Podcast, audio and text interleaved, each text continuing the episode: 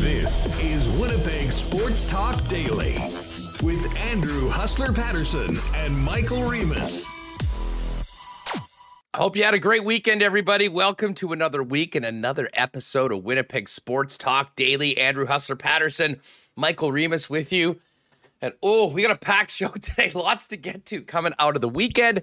And um, some interesting news on the Winnipeg Jets post draft, pre free agency, including a rather surprising name that didn't get a qualifying offer today. We'll get to all of that in just a few minutes. Um, we will recap the draft uh, with Shane Malloy, one of our favorites to talk uh, uh, about the uh, the players that were uh, available to NHL teams, and of course, most importantly for Winnipeg Jet fans, Rutger McGroarty, Brad Lambert, and the other of the Winnipeg Jets selections. Um, also looking forward to getting his take on the first round and uh, what he made of Shane Wright's fall to fourth overall in the Seattle Kraken. So Shane's going to join us in about 20 minutes or so, and then we'll have an extended chat with our good friend Jeff Hamilton of the Winnipeg Free Press at the latest on the Winnipeg Jets offseason with him, and of course, discuss another big win for the Winnipeg Blue Bombers Saturday night in BC. Uh, listen, it was a great weekend. That was certainly the highlight of it, seeing the Bombers do what they did to British Columbia after the the hype and the expectations going into that game, and the fact that the Bombers, for the first time in a long time, were underdogs. So, all of that coming up on the program today.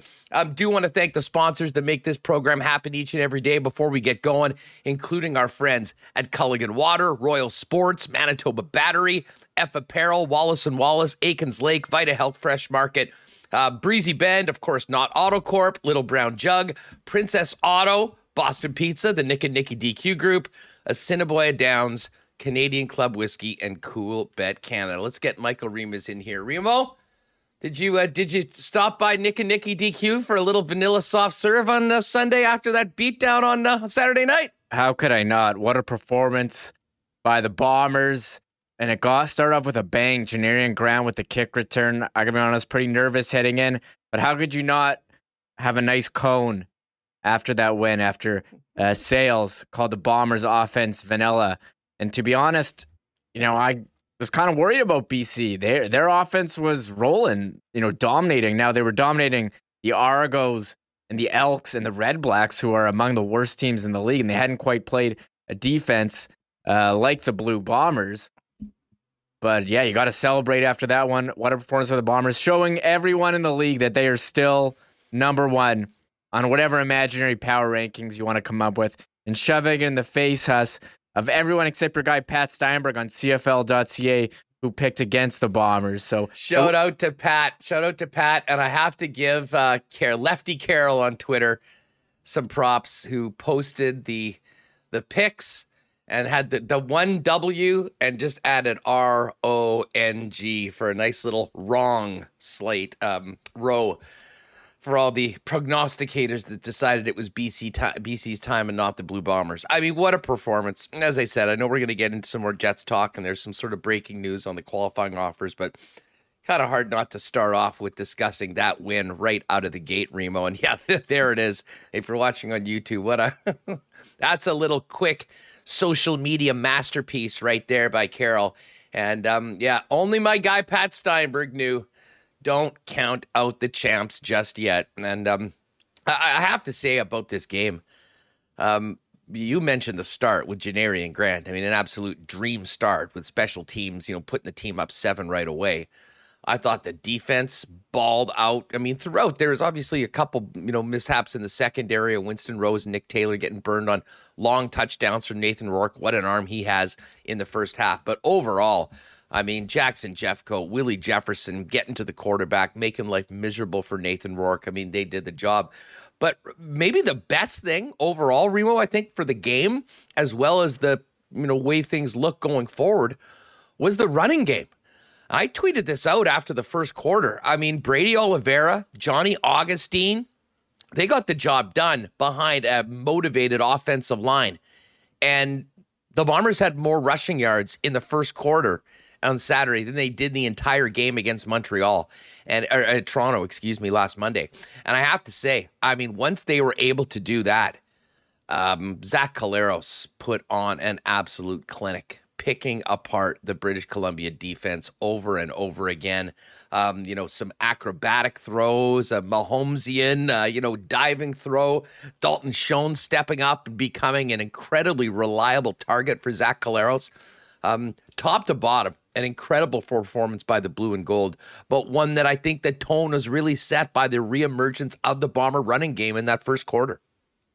Yeah, the running game, the defense, the offense. I mean, everything was clicking. They came in on a mission and wanted to show the rest of the league, hey, we're still the defending champs. Watch out for us. A Jeffcoat interception, Rutledge interception, a forced fumble. Demerio Houston, he was all angry that last week's interception got returned. Or I guess Monday is technically the same week, but it got hmm. overturned, and he made sure he got that grab to seal the game uh, at the end for the Bombers. I mean, the the Lions they took out uh, all their starters. They took out Rourke at the end. The game was done. They tapped out. They yeah they, yeah they basically they tapped, tapped out. they basically tapped out, and yeah, Dalton Schoen. We had heard about him all preseason from Willie J and guys who covered the team, and he stepped up without Nic Demski. Eight catches, 117 yards. He's become a bit of an end zone target. Two uh, two TDs. Ellingson, he's really fit in well. 98 yards, seven seven catches, uh, one touchdown. But Greg McCrae filled in for Demski. He was doing it on the ground and through the air. Um, he three rushes, 27 yards. I mean, uh, Oliver and Augustine also, you know, had did what you said earlier, and then McCrae in the receiving game, 32 yards on three catches. So everyone was chipping in. Uh, Marc Liegghio, you know, he missed the two when the game was was over, but he made them. That was just to give us something to talk about. Yeah, the uh, kicker watch is back on after a rough half it, for Marc Liegghio, and the Bombers only winning by what was it, 21 as opposed to 27 or 28. That yeah. reminds me of last season's storylines. Well, you know, they won by 25, but the kicker did miss two field goals.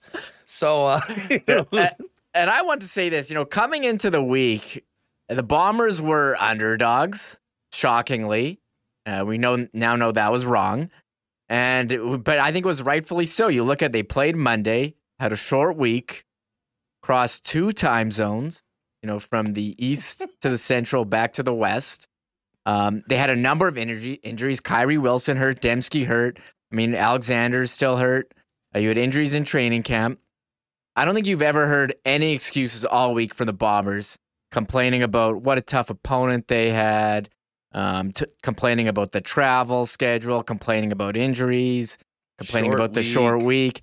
You didn't hear any of that, and you all all you ever hear from Mike O'Shea is confidence in any player who steps on the field I mean, Drew Brown comes in week one. Oh yeah, I had total confidence he was gonna do. He was gonna do that. of course, he was gonna come off the bench, having never yeah. really played, and so, win the game for us. So full credit here um, to the Bombers and the coaching staff. They don't use any excuses.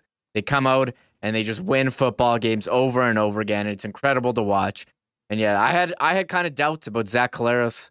You know, maybe they were a bit vanilla the first, you know, couple games of the season, but he was absolutely incredible. Um, as you said, Patrick Mahomesian, the way he moves in the pocket to find open guys and just puts it where only they can catch it. So, um, you know, 288 yards, three touchdowns, no picks.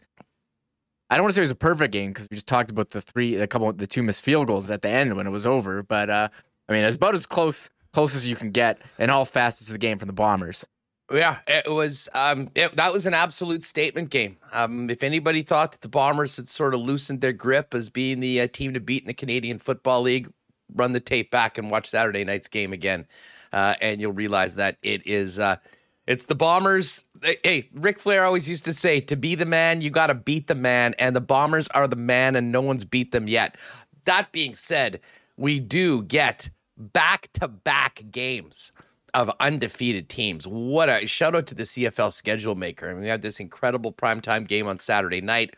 And now Friday here, IG Field, Bombers and Stampeders battling for first place in the West. Um, it is going to be awesome. And I mean, unfortunately, the Bombers don't play a lot at home over the course of the, last, the two weeks ago. I think they're only once in about six weeks. So this is the game to be at, folks. Uh, hopefully, the weather will be nice. We'll get rocking in that Princess Auto tailgate zone a couple hours before the game, and then bring it when uh, the Stamps and Bo Levi Mitchell take the field along with the uh, Grey Cup back-to-back champions um, uh, at 7:30 p.m. I just want to get back to, to what you said about O'Shea Reem.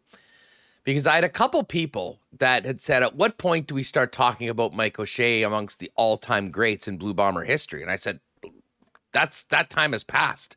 We're already there.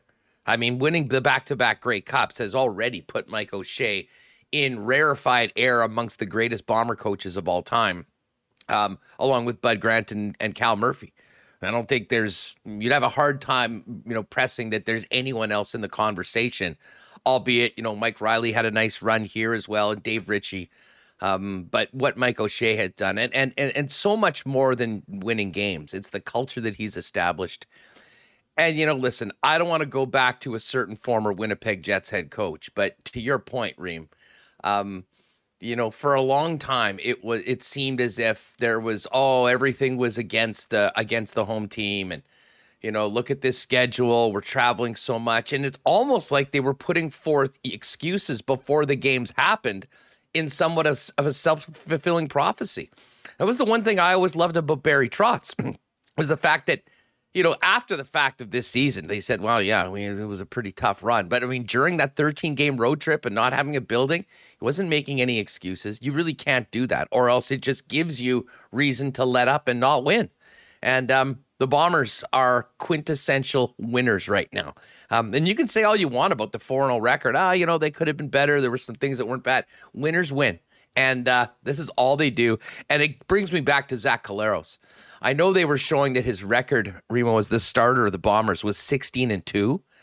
Um, it's really 16 and 1 because that second loss was a game that he started and then they pulled all the starters and you know the bombers had first place clinched basically a month left in the season so they wanted to get him in a game but the bottom line is zach collaros has lost one meaningful football game since becoming the quarterback of the blue and gold. And uh, it's a treat to watch. It's such an incredible turnaround from those 29 years without championship football here.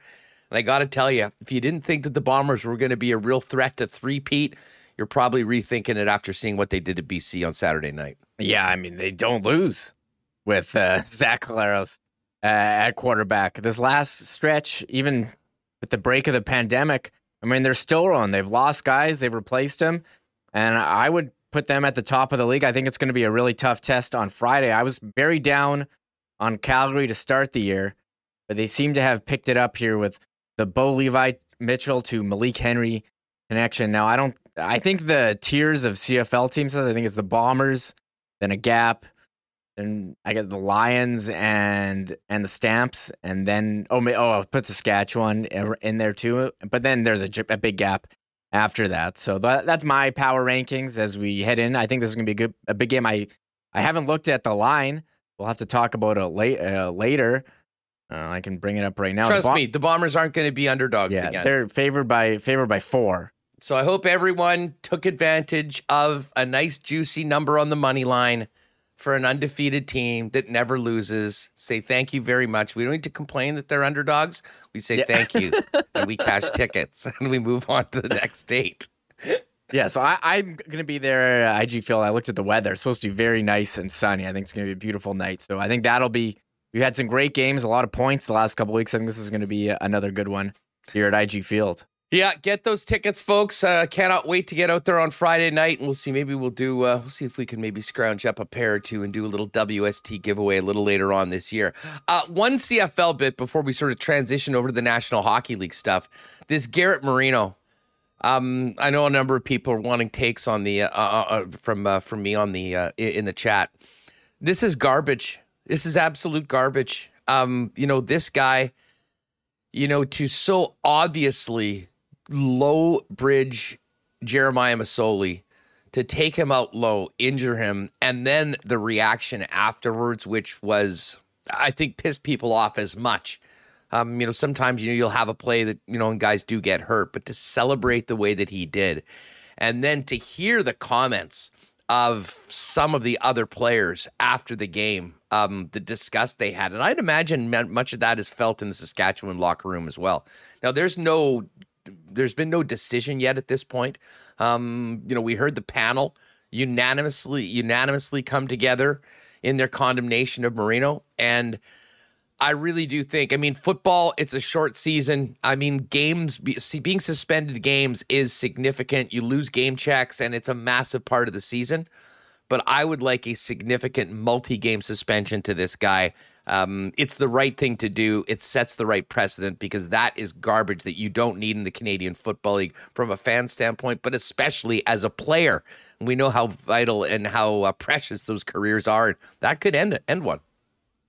Yeah, I mean the the hit pretty dirty, lunging at a quarterback's leg like that. I know that it is tough to hit a quarterback. You can't hit him high, and you can't hit him low anymore. But I think you can forgive that. You can't forgive the celebrating after taking a guy out for an extended period of time. So you know, so blatantly taking a guy out and then celebrating with the crowd. It's it's not right. You don't you don't do that anymore. Um, you know, we're all we're all people here. We're all playing a game. And you know, when you're ending a guy's, I don't want to say end of season, he's probably going to come back, be able to come back towards the end. But the the high fiving and you know going like this to the crowd, it's pretty gross. And Bush League, M- Milt, it's absolute yeah. Bush League. What was that video game? Uh, Mutant Football. Mutant League Football. Yeah, yeah like that's Mutant League Football. so, yeah, well, I so about being, you know, we're all competitors, but you don't want to take a guy, literally take a guy's leg out and then and then celebrate it. You you don't do that. So we'll see what happens.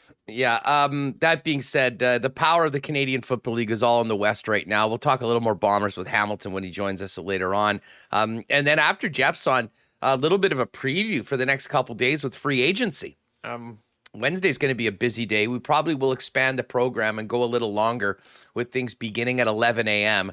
We'll give you full, we'll confirm that tomorrow as far as our planning time. But again, what is a great plan to do for all of you, especially those of you that join us on YouTube. Make sure, A, that you're subscribed to the channel, hit that red button, and turn your notifications on. Because on days like uh, certainly last year with the trade deadline or trade deadline with free agency, we'll often do an expanded show and get on the air before our normal one o'clock start time.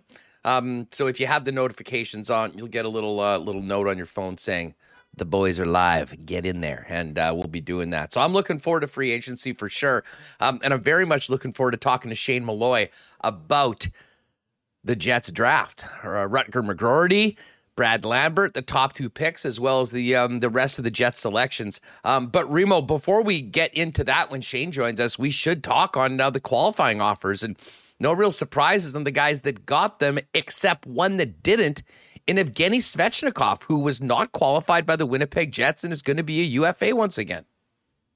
Yeah, this that one was a bit of a sp- surprise to many. Hustler, you know, I thought Sean Reynolds put it nicely, but here's the Jets. You know, they put a qualifying qualifying offer to retain all these guys' rights, and who they uh, sent qualifying offers to: Appleton, Dubois, Gawanke, Gustafson, Harkins, Kovacevic, Malott, and Vesalainen.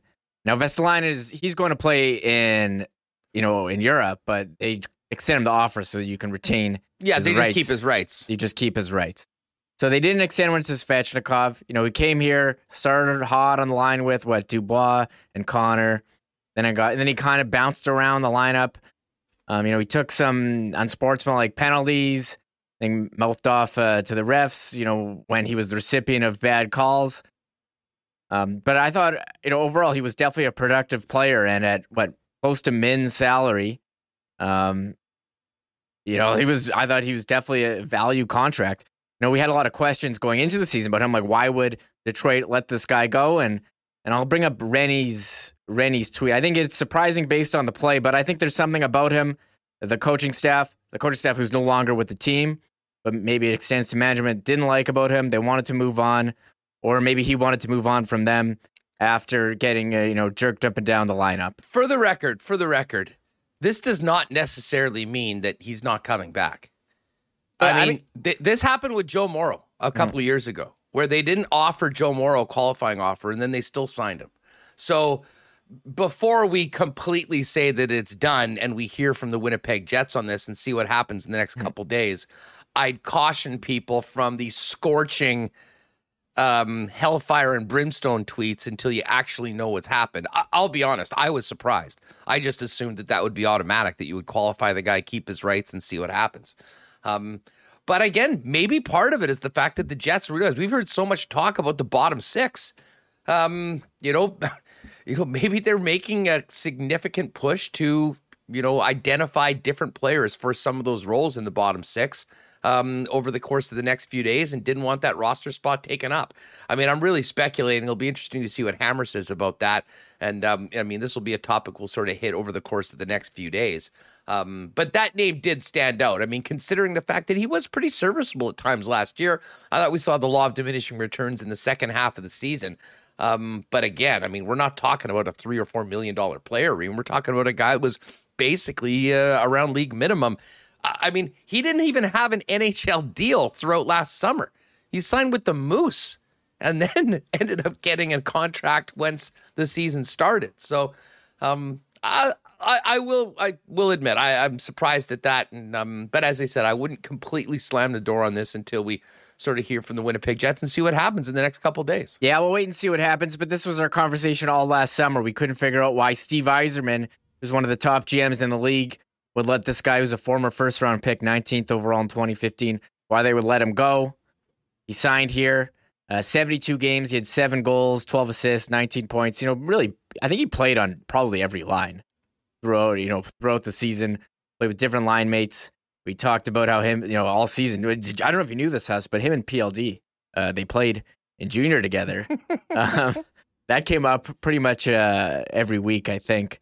Well, I thought he was a productive player. Maybe they, you know, try to bring him back at min salary. and Don't want to deal with uh, all that qualifying offer stuff. But it seemed like it would be um, minimal increase. But for a team up against the cap, uh, every dollar you're saving counts if they do bring him back. But I don't know. It seemed it just seemed like there was something about him they didn't like. Maybe it was the same thing, same things that happened in in Red Wings organization. Again, this is speculation from me. But you see, you know how he was used on the team. Here, Rennie, Rennie, this was Rennie's tweet. I and I put it pretty nicely. He said, It's surprising. He showed himself to be a useful player up and down the lineup. That said, the way he was utilized suggested he was not a coaching staff favorite, which is a lot nicer than I had said it to myself when I saw the news. um, so, uh, but it's a different coaching staff. But again, same same management. So maybe there was something going on. I, I don't know. I'm, I'm not uh, it, there. It's it, I think we do have to acknowledge that there could be things behind the scenes that um, you know may have impacted this decision. I'm not suggesting. I have no. I I know nothing. I'm not couching things like sometimes people say. Oh, there's rumor. I have no idea. But when you have a player that was relatively productive, um, you know, making so little that all you have to do is qualify and then maintain the rights, and you don't do that. I mean, maybe there is something uh, something more to it. I'll say this: he seemed to be popular with his teammates. I mean, this wasn't a guy that didn't fit in and didn't, um, you know, that what wasn't a part of the team or anything like that. I mean, far from it from my, from my perspective. Um, but again, there could be more to this um, beyond. And as I said, much like the Joe Morrow situation a few years back, just because someone didn't get the qualifying offer does not necessarily mean that they're not in the plans. And, you know, the Jets could have had conversations with the agent already, or Svechnikov could be done and could be signing somewhere else in a couple days when unrestricted free agency gets going, much like uh, happened last year, although it took him a heck of a long time to find a find a deal. Yeah, shout out to the chat. I see some comments here that are saying he should be extended solely for his mic'd up um, videos. Uh, shout out to the Winnipeg Jets social media team uh, miking up Evgeny Svechnikov, some of the more entertaining videos of the year. Uh, him, you know, talking to himself during the game, dancing, whatever he he was doing, it was. We did enjoy that, so that will definitely those will definitely be missed. Yeah, well, I, you know, Svech. I know a lot of people were huge, huge fans of his. He was a guy that, to be honest, sometimes drove me a little crazy because you know that there's the talent there. There's the reason why he was the first round pick. And at times you saw him really engaged and making a difference. And then at other times it was uh, wasn't happening. Um, now, part of it might have been usage. I mean, he did play quite well up in the top six when he had a chance earlier in the season. I think, as I mentioned before, we sort of saw limited results later on as things went and down. And you know, at times he wasn't, along with a number of other individuals that were playing in the uh, in the bottom six, not particularly effective. But a big part of that was the amount of time that they were on the ice. I mean, I don't know how you can really expect any of the fourth liners in the Jets last year to be particularly effective when you're playing four to five minutes a night and you're getting a shift or two a period. Mean, that's a tough, tough grind. Um, but listen, if they don't feel that he's in their plans going forward, they've got other guys that they've uh, either targeted in or feel that they're moving in. We'll see how it happens. But we all remember walking away potentially from uh, a guy that, and we talked about it all last year. He was he was found money. I mean, he was one of the pleasant surprises of the season last year, especially in the first half with the way that he sort of fit in the team. And you think like, how the heck did they get this guy for nothing, a former first round pick that had just been allowed to walk by Steve Yzerman of all people? I, I will admit, like many people, I'm sort of thinking, okay, when's the other shoe going to drop? Because this guy seems to be fun. He's a good teammate. He's playing well. Why the heck was he even available for nothing in the first place? Yeah, and that's what we were saying. And I'm not sure what Yzerman knew. He's usually not a guy who, you know, makes uh, poor decisions as a GM, but I mean, it's not like he was, you know, top player, 19 points in 72 games. I mean, he was fine, and I guess they figured they can maybe find a player who's can give you the similar production for a similar price, who's more of uh, their type of player. Um, now there'll be some talk about Evgeny Svechnikov, which raised a few eyebrows. Um, this what is going on in Chicago right now is absolutely ridiculous. Dylan Strome not given a qualifying offer. And this is a guy I had brought him up. I think we were talking with Ken a few weeks ago, thinking that maybe he was a player that would have been available for the Winnipeg Jets in some sort of a trade. I didn't really think that a guy that was the third overall pick by the Coyotes in 2015 would be given away for nothing. Uh, he had 22 goals last year. He had 48 points in 69 games playing on a terrible Blackhawks team. That's not worth qualifying. I, I mean, to me, even if even if he's not in your plans going forward, how is there not a suitor or a, a trade? Now, I guess he would have to be qualified at, I believe, three point six. So maybe that was a little too much based on his production. Although, I mean, look at those numbers for a younger player at 48 points in 69 games. I would say that 3.6 might be a bargain by those numbers, just points and assists. Obviously, there's much more in the game than just simple stat line. Um, but that that was that was stunning. But it's not stunning when you consider the way they are tearing everything down. And really, right now, Remis, it's essentially Seth Jones, Patrick Kane, and Jonathan Toews, the last men standing in the Windy City. Yeah, I'm really sad about what's going on here in Chicago. It doesn't seem right to me. A team so openly um, and Steve Whyno uses hashtag bottom out for Bedard or bottoming for Bedard. Um, you know, you trade away Alex DeBrincat, who seemingly would be a young scorer you could build around. Uh, Dylan Strome, you don't give him a qualifying offer. You're buying out. Uh, today they bought out Brett Connolly, who I actually forgot was in the league, and, and Henrik Borgstrom, defenseman. And the only players there are Seth Jones, who you gave up assets for last year and signed him to this mega contract and Kane and Toews, who've been there since the Stanley Cup days.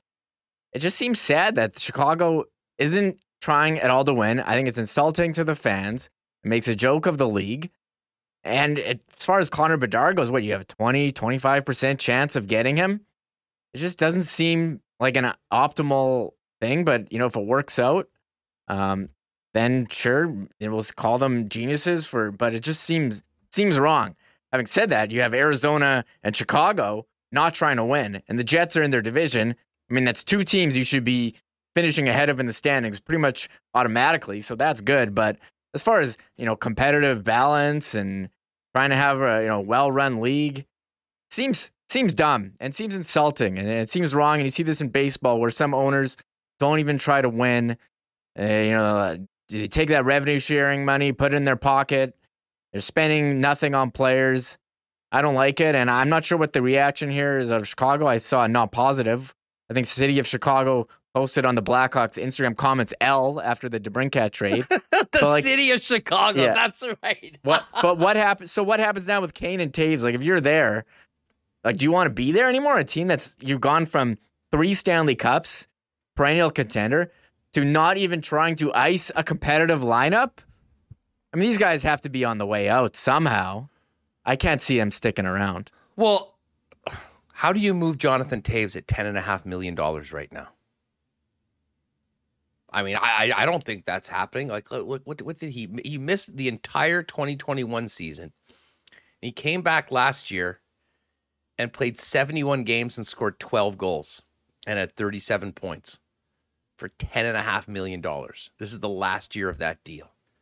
I mean, honestly, even at even if the Blackhawks retain 50% and at over $5 million is I mean, listen, he would bring a lot of intangibles, but I kind of think that the aftermath of the entire Blackhawks scandal has sort of, you know, weighed on him as well. Um, there was a lot of guys, particularly you know the players that were there, that didn't come out looking very good. I mean, this was more about management and a cover up amongst the organization, but some of those players were there, and I think that might have you know weighed on uh, weighed on him. Um, but he's had a bunch of issues. Now Kane's a totally different story. I mean, Patrick Kane had 92 points last season, so the guy can absolutely play. He would immediately make any power play in the National Hockey League fundamentally better and a good power play, potentially lethal. And um, he's got one. Uh, he's got one more year of the uh, of you know at ten point five. Now, I know there was some interest from Colorado last year, and wouldn't he look? I mean, can you imagine adding Patrick Kane to that operation in uh, in Colorado? But the salary cap is a real thing, and I hate to say it for Kane's sake, but I have a feeling that it might be more likely that he actually has to play through the first 50, 55 games of the season to the trade deadline, at which point most of his salary would have been used up for the year. And at that point, you know, teams might actually be able to take on the salary for the remainder of the season in the playoffs. Um, but I don't think there's any way that Patrick Kane plays game 82 of this upcoming season and finishes his contract as a Blackhawk. Um, but I certainly think that Jonathan Toews probably does just because the you know the the demand for his services at this point and the price tag that comes with it uh, going to make it for a, a, very difficult deal for uh, Kyle Davidson to pull off. I'll pull up their roster right here as of now on uh, cap friendly. It's not not only you have Kane and Toews. Now those guys are keeping you over the cap floor, and then they signed Tyler Johnson. Was that last year? But this, I mean, this roster is so not NHL caliber. If that is, if I can say that. So uh, we'll see how this plays out. I don't even know what they're going to do in free agency to fill out this roster. What happens to the rest of these guys? Well, what about Seth Jones? Yeah. I well, mean, go- they traded for him last year and signed him to that extension that hasn't even kicked in yet. He's got eight years at nine and a half a season starting next year. I mean, if they're going to be losing for the next three seasons or four seasons, does it make sense to have him there? It's it really is stunning uh, what is going on right now. We'll have to get Mark Lazerus on at some point soon. He's got you know, some really interesting tweets uh, about this. Um, oh, and by the way, another weird little bit of business from the uh, from the Blackhawks. They uh, they hired Luke Richardson last week as a head coach. Um, Derek King, who was their interim head coach last year, today announced as an assistant coach with the club. So essentially, imagine going through the coaching search, hiring Rick Bowness, and then Dave Lowry being the assistant coach. That's basically what just happened in Chicago as well. You think he was invited to apply for his job again? I, probably. And for sure, pro- he would have been. Seems yeah, seems odd. So I mean, congrats to him for you know getting getting another job at. So we'll see what happens. Has the Blackhawks seems rough shape. Yeah, here's this tweet from Lazerus that I wanted to mention, just kind of wrapping up because the Dylan Strome thing is, is, what I mean. Listen, they didn't get enough for DeBrincat. That made no sense. But this was something else. Strome averaged nearly a point a game over the second half of the season as the number one center between DeBrincat and Kane. His qualifying offer would have been 3.6 million. And then Lazerus goes, We have no idea what to do with the talented, productive player and well liked teammate. The Chicago Blackhawks stories. And then he goes on to say tanking is a scourge on pro sports and should not be rewarded. Not that they were the first to do it, but the Cubs winning the World Series to, to kick it into overdrive gave everyone else the cover to do the same. And we're going to talk a lot about Connor Bedard over this entire season, but I will say this. Um, I mean, even if you are the worst team ever and finish last, I mean, you could easily be picking third or fourth in the draft. I mean, there's no guarantee. I mean, the McDavid Eichel year where Buffalo completely bottomed out, that was essentially worth it because you by being the worst team in the league, you were guaranteed one or two. Um, they've since changed it twice, and um, now you've got like a 25% chance of getting the first pick, and you can pick anywhere in the top four. If you got four Bedards, sure, but there's one right now. And to run your franchise into the ground for multiple seasons um, based on a pick, that's a heavy, heavy risk. And um, I'll say this I, like many people around the hockey world, don't know if Chicago knows what it's doing. All I know is you can pencil in a W for most teams when they're going to Chicago or hosting the Blackhawks next season. I think that just means that the 9 p.m. game here in Winnipeg against Chicago on a Saturday night uh, will be even more rowdy than you thought. That was as we got the schedule last week. I believe that's who they were playing. BA, right? BA is in chat. Tanking is not a thing. Well, what exactly are, is this, BA? What, what, what, how would you describe what's going on with the Chicago Blackhawks right now? Because if that ain't tanking, then then you're right. Tanking is not a thing because this is the blueprint of uh, how to make a team horrible and lose as many games as possible. Yeah, I mean they're not trying to win. It's pretty beyond obvious to everyone. So while whether or not it works out, we will see. I'm also, you know, we'll also see this week has a big free agent week coming up. So, well, no uh, doubt. So, are we uh, are we out with Shane Malloy? Is this uh, not happening today? I'm trying to get in touch with them, so we'll see. Maybe we can do it later in the show. Uh, we got Jeff coming up in about ten minutes here. Perfect, perfect. Um, well, we'll uh, hope to do that. And fingers crossed, we're working on a special guest for tomorrow. Someone that we would have been talking about with Shane Malloy and that would be uh, Rutger McGroarty. So uh, as soon as we have that confirmed, we'll let you know. Um, I am. I, I have not been as excited to talk to a Jet prospect in a long time. I mean, as we mentioned on Friday, the electric, the electricity that this kid um, was emanating at the draft and afterwards all over the Jets social media uh, was really fun. He, uh, I can't remember someone outside of Patrik Laine that seemingly connected with fans so quickly than uh, Rutger McGroarty, and I think most people probably weren't weren't even familiar with the name um, before he was selected um, on uh, on uh, last Thursday night. But uh, both he and Brad Lambert will be here. And actually, one interesting bit I should get to this because I've had a few questions. Normally, at this point, this would be the Winnipeg Jets development camp, and there's plenty of de- development camps happening around the league. But the um, but the Jets actually are not having one this year, and it's the first time in a number of years that they haven't. Um, shout out to my buddy Kenny Weeb, who uh, was um, transcribing some of Kevin Cheveldayoff's quotes and fired this one over to me. This is what Chevy had to say about it. The development camp situation is a little bit different this year. We've got a couple players who are nursing injuries that wouldn't be able to get on the ice. But we also had the ability for some players to come in for the Moose when we signed Nikkanen and Torgersson, and they were able to come in. Just with the uncertainty of the Summer World Juniors, knowing whether some of these players would be part of it and have them fly over and fly back, we decided we weren't going to have a development camp in its formal terms. It's important for these players that we draft that they're not a part of the World Junior program for development staff to go see them and watch them work out in their environment. That's probably the single biggest thing now that we're able to do things differently is getting to watch the players in their environment and make sure they're doing all the right things. So I think that sounds like Jimmy Roy and Mike Keane um, will be putting on a few extra miles over the course of the summer, probably much to their chagrin.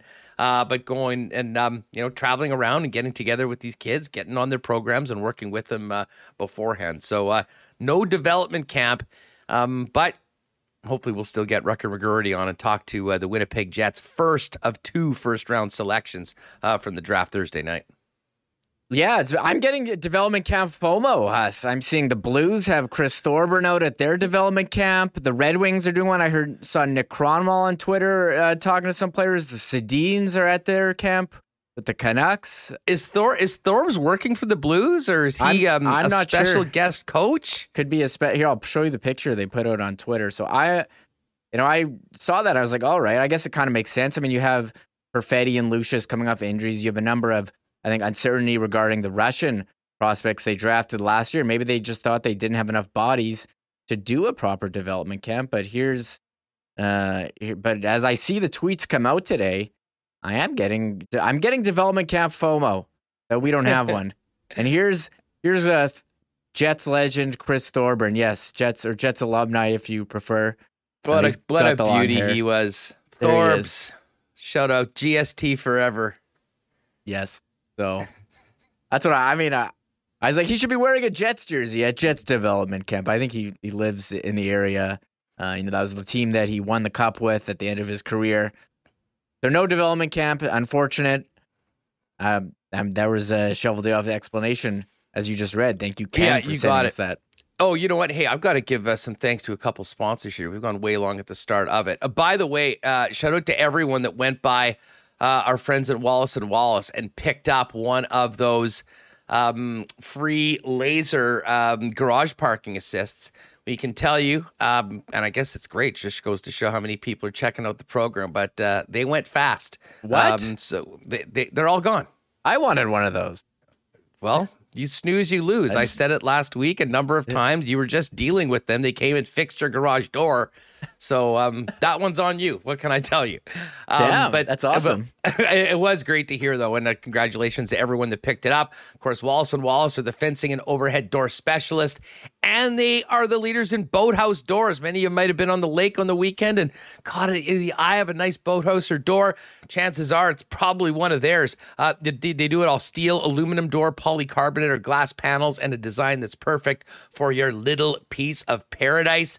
And if uh, you're thinking your boathouse store could use some TLC now the high water's receiving, you can give them a call to arrange for a service visit at 452 2700. Hit them up at Wallace Doors or check out their showroom on Lawson Road. The leaders in fencing, overhead doors, and boathouse doors. Our friends over at Wallace and Wallace. Hey, summer barbecue season is here, and Vita Health Fresh Market is an amazing spot to go. Not to mention some really great healthy items for the barbecue, including bison burgers and lean bison steaks, chicken, and more. Uh, but amazing options for entertaining, including some of the best selection of non alcoholic drinks in the city. Uh, Vita Health Fresh Market stock with Winnipeg's best selection of local, organic, and natural groceries, supplements, and beauty products, all at great prices. Pop down and see them at one of seven Winnipeg locations, including the newest store in Linden Ridge, and online at myvita.ca. Big cheers to the gang down at Aikens Lake. Saw a number of big, big fish coming out of the lake.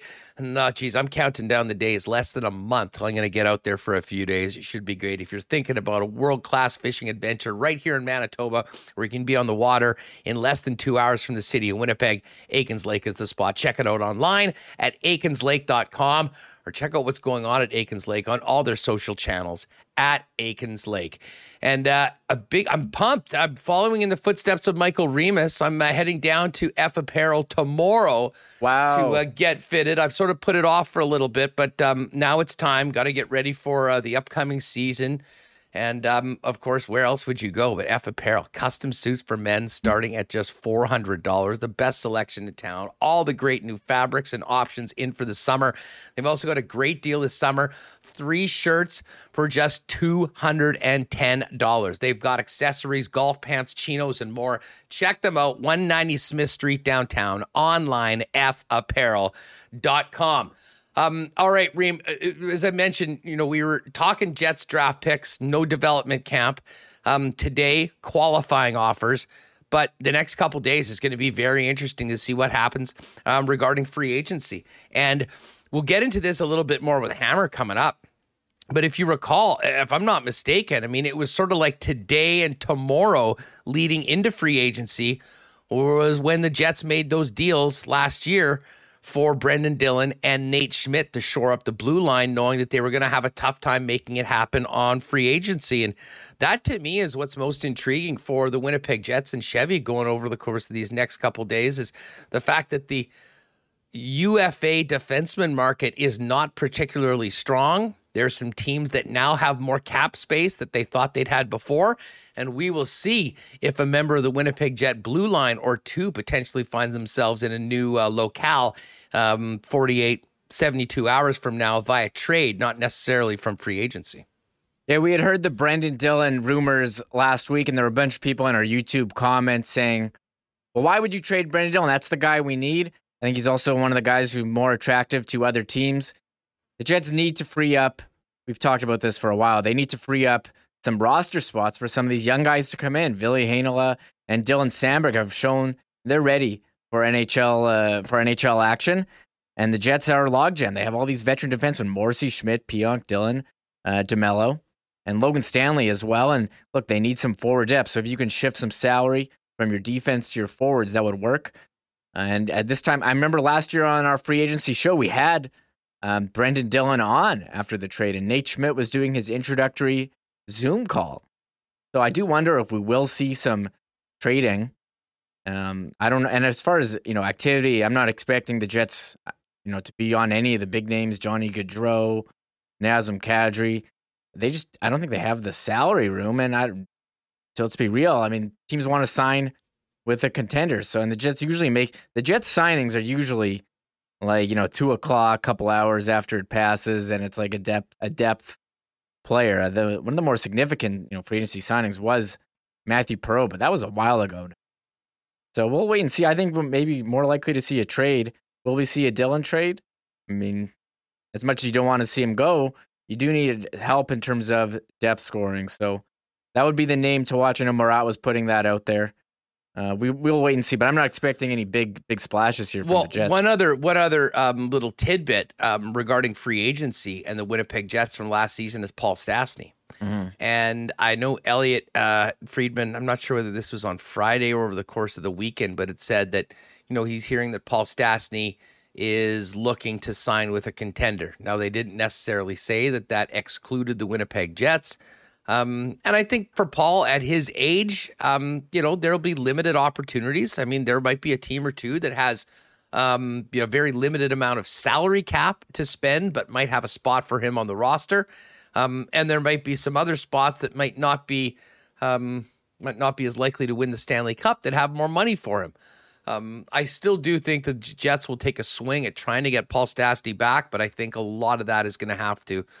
Um, it'll it'll really rely Reem, on what other top teams in the National Hockey League are knocking on the door for the services of a Paul Stastny. Because I think we saw last year he still has gas in the tank and can still be a uh, a very very important contributor on and off the ice for uh, for a good team. Paul Stastny had a great year last year here for the Jets. 71 games, 45 points, 21 goals, 24 assists. That was the highest goal total he scored since 2013 14.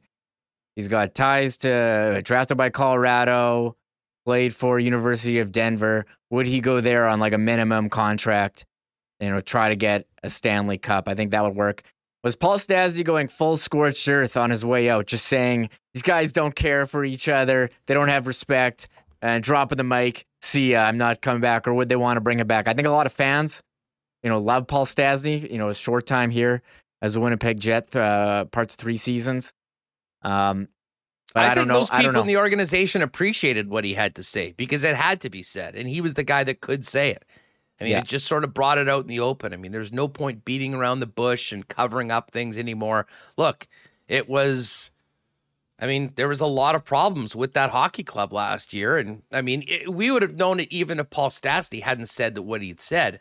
But when someone as respected a veteran as Paul Stastny drops the bombs that he did, um, I think it was pretty clear to everyone, even ones that maybe had their head in the sand, that some significant changes were made. The ir- irony of the entire thing is that we're here right now, and not a lot of changes have been made other than Rick Bowness as being the new head coach. I mean, and hey, it'll be good for us because I think we do realize that you know while free agency might not be well listen it's never going to be prime time for the winnipeg jets. You just laid it out. I mean both from a money standpoint a market standpoint i mean it's still this team is winning championships and everyone wants to play there for a chance to get a ring. Um, you know the jets aren't going to be high on many players lists when it comes to you know free agency. Uh, but at the same point there's so many other things that are tied into it with of course things like trades like we saw last year with dillon and schmidt. So Oh, we'll, we'll touch on these topics with Hammer coming up. And then later on in the show, we'll sort of tee up some of the top free agents available for Wednesday's festivities here on Winnipeg Sports Talk Daily. All right, before we uh, bring Hammer in, I do want to thank our friends at Culligan Water, the water experts in Winnipeg family owned for over 65 years in business. Softeners, filters, coolers, whole home systems, drinking water systems, and citywide water delivery services, and commercial industrial water products and solutions. Whether it's for the home, the cottage, or the office, Culligan's got you covered. 1200 Sargent Avenue, 694 5180, and online at drinkculligan.com. Um, man, I popped into Royal on the weekend. That's just the best store ever. Uh, but I did get a chance to see those new NHL draft hats that we showed on the uh, the show last week. They are in whatever your favorite team is. They're available for you right now, so pop down and get them while supplies last. And of course, when it comes to merchandise, NBA, NHL, NFL, CFL, Major League Baseball, Royals, the capital for that. And uh, they've also got tons of bikes in store right now: soccer, baseball, tennis, disc golf, and more. Make the most of summer. Pop down and see our friends at Royal Sports. And of course, Donnie and the gang at Manitoba Battery are busy these days. They're the home of the $99 deep cycle battery. You won't find anyone in town to compete with that price. And not to mention, not only you're going to get the best price and best service from the guys and gals at Manitoba Battery, but they're going to deliver it to your door at no extra cost when you live inside the perimeter. And for you folks a little outside the perimeter, they'll still bring it for you for a small additional fee. Forget the big box stores when it comes to batteries. Shop local, get a better price, and enjoy the convenience and service that Manitoba Battery has to offer. www.manitobabattery.com or go visit the team, the coolest JetBlue building in Winnipeg at 1026 Logan Avenue, open 8 a.m. to 6 p.m. daily. And a quick Breezy Bend golf report while we uh, get to Jeff Hamilton. Xander Schauffele back to back wins. He wins the Scottish Open. The Open Championship gets going at St. Andrews. Tiger Woods is there. Uh, cannot wait to talk about that over the next couple days. And I guess with Wednesday being free agency, we may have to get Feinberg on the show tomorrow to uh, to tee that up a little bit. Of course, uh, when we talk golf on the program, we do it for our friends at Breezy Bend Country Club. Uh, talk to Corey Johnson about getting on the waiting list for next year and find out more on everything that Breezy Bend has to offer as one of Winnipeg's top private clubs online at breezybend.ca. All right, let's get the hammer in here and get going. Jeff Hamilton joins us from the Winnipeg Free Press. What's going on, dude? How's the uh, the weekend? Hey, listen, I do want to get to the Jets story. We were just kind of kicking around the Svechnikov getting qualified, but we'd be remiss if we didn't start off talking about the Bombers and that statement win on Saturday night in Vancouver. Um, you know, they had it had been a long time since they'd been an underdog. Uh, they were playing on a short week. Yeah, they traveled all across the country. They didn't have much time to practice. You never heard that once from the team. No excuses, and they went out and absolutely dominated. Um, I mean, I know a lot of people were worried about that game, but um, what a performance by the two-time champs, showing everyone that the road to the Grey Cup still goes through IG Field in Winnipeg. Yeah, absolutely, and you can count me in the group of people who, you know, I, I didn't think the Bombers were going to get pumped or anything, and I, you know, obviously I know they're a quality team, but if you even look earlier in the season, uh, I thought that the you know Saskatchewan Roughriders were gonna were gonna you know lay the boots to to Montreal, but they were on that short week, and pretty much from the immediate uh, kickoff, uh, they got their you know their asses handed to them. Um, and it was like that for the Bombers and BC game, but it was the team on the short week that did the ass kicking. And so, like you know, right off, right away off Janarion Grant. I mean, it got to a point. I thought you know of all the things that were impressive for that game. I thought that like one of the mo- one of the funniest things was that BC stopped kicking to Grant. I mean, they just kind of put their hands up in the air and said, you know, our coverage unit isn't good enough. Let's quibble it, and then end up giving the Bombers. I think they end up with three points there before the end of the half. Um, you know, to get things going, or if you know, I can't remember if it was a touchdown. Anyways, it was points on the board. Um, so it was just pure domination. I mean, you know, I know a lot of people are, are you know, woke up the next day and was like Nathan Rourke who, and you know, given especially what, what Zach Collaros was able to do. I mean, Nathan Rourke is a great story. I mean, I think we can all get behind a Canadian quarterback having the start to the season, you know, that he's having. And on top of that, I mean, he's a humble guy too. I mean, he, you know, he ate it after the game and said, you know, I'm not good. En- I'm not good enough for all the hype and to just kind of, you know, rest on my laurels. I need to, you know, I need to be better. So you have to like what you saw from him. But if you're a Bombers fan or even just a football fan, I think you gotta love what the what the Bombers were able to do to BC. I mean, specifically uh, Zach Collaros. I mean, you know, what is he? 22 and 2 now in, in, in games. 22 and 1 is the, you know, the stat that we use for meaning meaningful games because that game down the stretch last season against Calgary start and I think they had the lead at halftime it away, but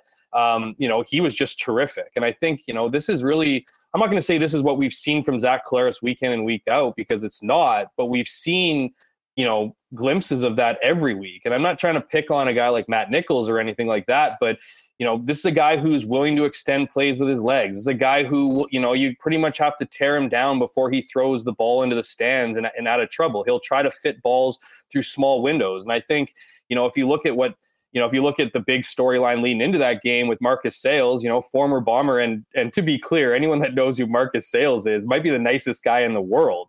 Um, so it was interesting to you know see him be the one that fueled the fueled the, the trash talk. Um, but the thing about his comments were they weren't wrong. I mean that you know like he was he was the, the Bombers were squeezing by teams. Now you know complete testament to them on on the you know how battle tested they are and and resilient they are for those you know for the first four games you know squeezing out victories and you know maybe games that they had lost momentum or you know even in that opening week shouldn't have won. Um, all the credit to them but you know i think this was a statement game. I think the players did take those comments about the the the offense being vanilla seriously and you know, came in and, and made a statement game. And I, you know, I, that was the game of the week this past weekend. And I think we got an exciting matchup set here for Friday against the uh, the unbeaten Calgary Stampeders too. Because right now, if we've learned anything through the first X amount of weeks here, five weeks, it's that the West is best again. So bring it on. yeah, it's almost comic uh, comedy right now comparing the uh, the East and the West right now. Zach Collaros deserves all the accolades for the way that he played. He was brilliant. But I do want to point out, um, I really think that maybe the biggest part in the way the passing game flourished in the second, third, and fourth quarter was what the running game was able to do in the first quarter. I mean, they outrushed their total on Monday night in Toronto in the first quarter. Brady Oliveira was getting going, and the bottom line is the offensive line was moving the pile. Um, in your perspective, how important was that performance by the Bombers in the running game early on to set up the success that Zach was able to have with his receivers as the game continued? Us, I go as far as to say the establishing the running game was, you know, was if not the biggest piece of the puzzle, at least very close to to their success. Because if you if you look at how they were running the ball, you know, they were caught whether it was you know Greg McCrae, which I think only had one, but he had an outburst for 22 yards. Um, you know, he was also making some catches out of as a receiver. You, you know, you, of course, you had Johnny Augustine get a get a, a bigger load. I know there's a lot of fans out there that want to see him, uh, you know, get a get a heavier workload, and we saw that. You know, Brady Oliveira was also solid in what he was able to do, but most importantly, you know, the runs weren't going for two, three yards; they were going for five, six, seven yards, setting the Bombers up uh, you know, in, in, into second and short. And as you'll, you know, as we've heard over and over, whether it be head coaches or offensive coordinators, those extra two or three yards make a massive difference when it comes to you know using the playbook when you when you when you're facing a second and third second and four rather than a second and six second and seven you you just have a larger piece of the playbook that you can work with. And and we saw the the the bombers do just that. I mean they were exercising big plays you know to to move the chains on those second and shorts. They were getting those yards and you know they were just really making the bc lions defense which all you know which we can say i mean even in that game to a certain degree obviously they put up a lot of points. That's a pretty good defense you know and we they were a pretty good defense through the you know through the first first four you know, three games of the season for them. So that's not an easy an easy out and and and a good secondary. So to see you know players like Zach Collaros extend plays with his legs you know see guys like Dalton Schoen who's turning into you know I don't want to get you know too high on him too early here, but he's certainly shown a level of consistency and an ability to adjust to to the to the game up here in Canada that you know he he he might just be one of those big big piece weapons uh, if he isn't already. I mean, you've seen Greg Ellingson; he's been as consistent as can be. I mean, this you got to remember, right? They're doing this without Nic Demski, who's arguably their most versatile piece on offense, and um, yeah, establishing that run game was massive. And then it was essentially the most complementary football we've seen from the Winnipeg Blue Bombers. And when we've seen the Bombers play complementary football, we see what we saw in 2021, and that was pretty much you know walking through the walking through the the league uh, you know fairly well, fairly easily. And and and while things haven't gone as easy so far this season, there there's always going to be growing pains for teams early on. And if you're a Bombers fan, I mean, what we saw from the Bombers this weekend and what we've seen from them all year, the resiliency and, and their ability to adjust to you know losing players over the off. We were right in last week. Was the missing piece. He was the you know he was that energy, that boost that was missing from the huddle. While you know, fast for, forward a, a, few days later in one practice and a walkthrough, and we're seeing you know a bunch of guys shining. So, you know, all, all things considered with the Bombers right now, I mean, they're the favorites. They're they're the top of the power rankings. They're the they're the back to back champs, and it's hard to not look at them as a favorite, um, even though we're only looking at five games through as a as the favorite for a three-peat. I'll say it just focusing on the running game a little bit more. I mean, certainly it all starts with the offensive line. I thought they came ready to go and really, I mean, set the tone. But individually, I thought that was just a huge game for Brady Oliveira. I mean, you naturally know that he's feeling some of that pressure. I mean, he's filling the biggest shoes that ever were in the backfield of the Winnipeg Blue Bombers. Uh, many people have sort of anointed him as the next one. We know the story. Another local guy, another Oak Park product. And so far this season, it had been lacking a little bit. He'd had a tough time breaking tackles. The average wasn't there. And the bottom line was a lot of times he would get the football, and then the Bombers were there in second and long, and that was sort of handling things. That it was limiting what they were able to do in consistently moving the football, and it put more pressure on the defense. For him to have a game and a first quarter just setting the tone that way, it wasn't like they won, won the game on the backs of it but for him personally, I'd imagine behind the scenes, it's a big, uh, a big stepping stone for him. Probably a little bit of a weight on his shoulders because I'd imagine he was really feeling the pressure, especially after the matchup against Toronto. Yeah, it's a great point, Huss. I mean, he, the guy's 24 years old. You know what I mean? Like he's not, you know, he still has very much, you know, of his career ahead of him.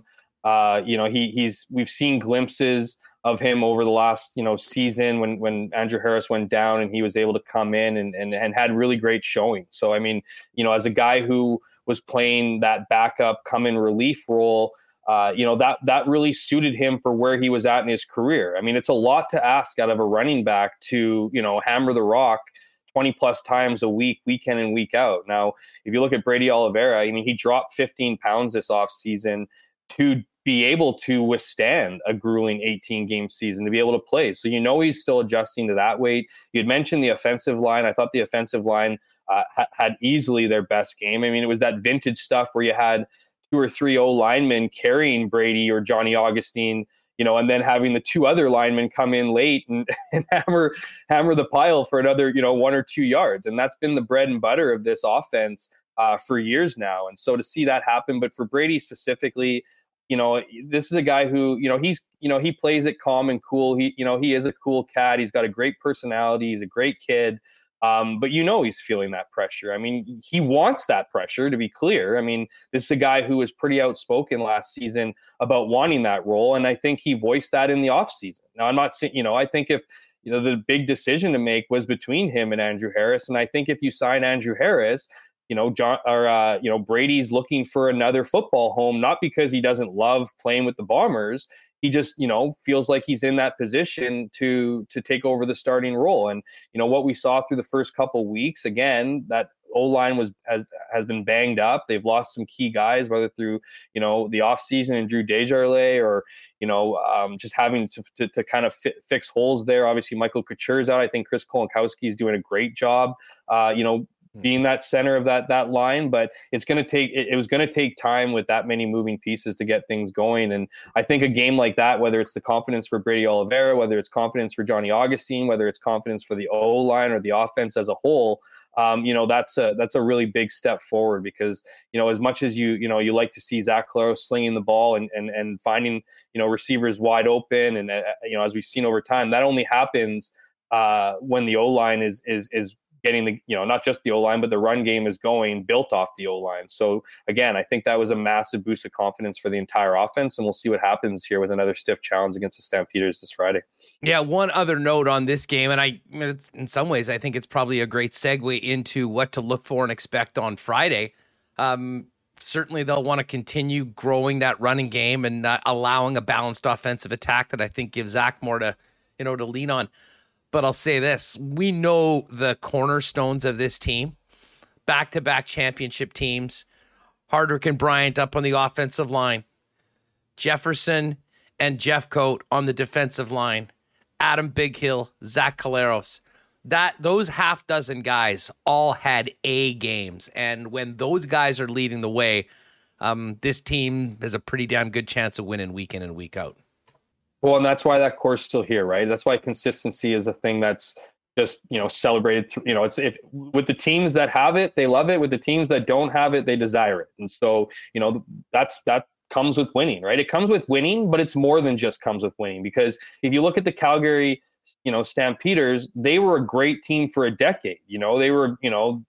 Um, they didn't get the, as many Grey Cups, I imagine, as they would have wanted over that stretch, but they were by far the best team in the league but they had you know they had to lean on their scouting a lot more. Now i'm not saying winnipeg hasn't had to lean on their scouting but the stampeders would lose a bunch of guys every year because you know people would chase money. The reality in winnipeg is you know they're able to give guys you know raises marginal in some cases sometimes not raises to guys who could go out and test free agency who could go out and try to establish you know what they have in winnipeg and another city. But it's it's just how they're treated here in Winnipeg, how they're treated by you know the organization, how they're treated by head coach Mike O'Shea, how they're treated you know by one another, and the accountability they have.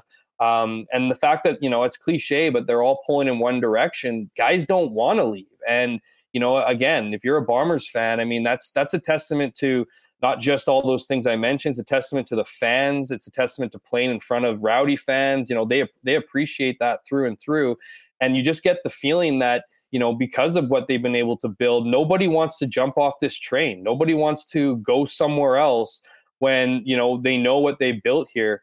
Um, and I don't want to get too whatever, but Mike O'Shea doesn't have a contract for next season. So, you know, I'm, I'm, uh, you know, let's, the good times are going to keep rolling. I think you're going to have to probably find that guy a place for uh, for next season. But until then, I mean, this is the place to be.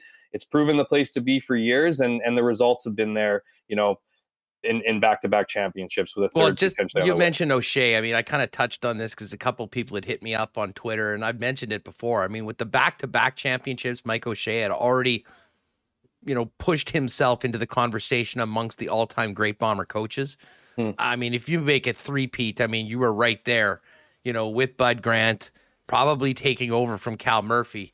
Um, the legacy of Mike O'Shea here, and I mean, God, I don't even want to go with what you just mentioned, the lack of a contract right now. I have no doubt that he'll be a priority and they get things done. But mm-hmm. I mean, he has been the leader. We know all the story about the the the, the stumbles at the beginning, the continued improvement.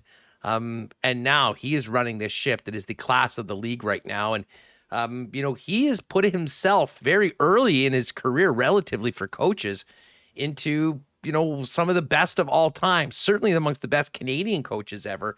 And I mean, that's another story that, you know, he's so quiet for the most part, all business, does never talk about himself. Um, but I think other people should be talking about Mike O'Shea and the job that he's done in creating um, what is on the verge of being a dynasty here in Winnipeg.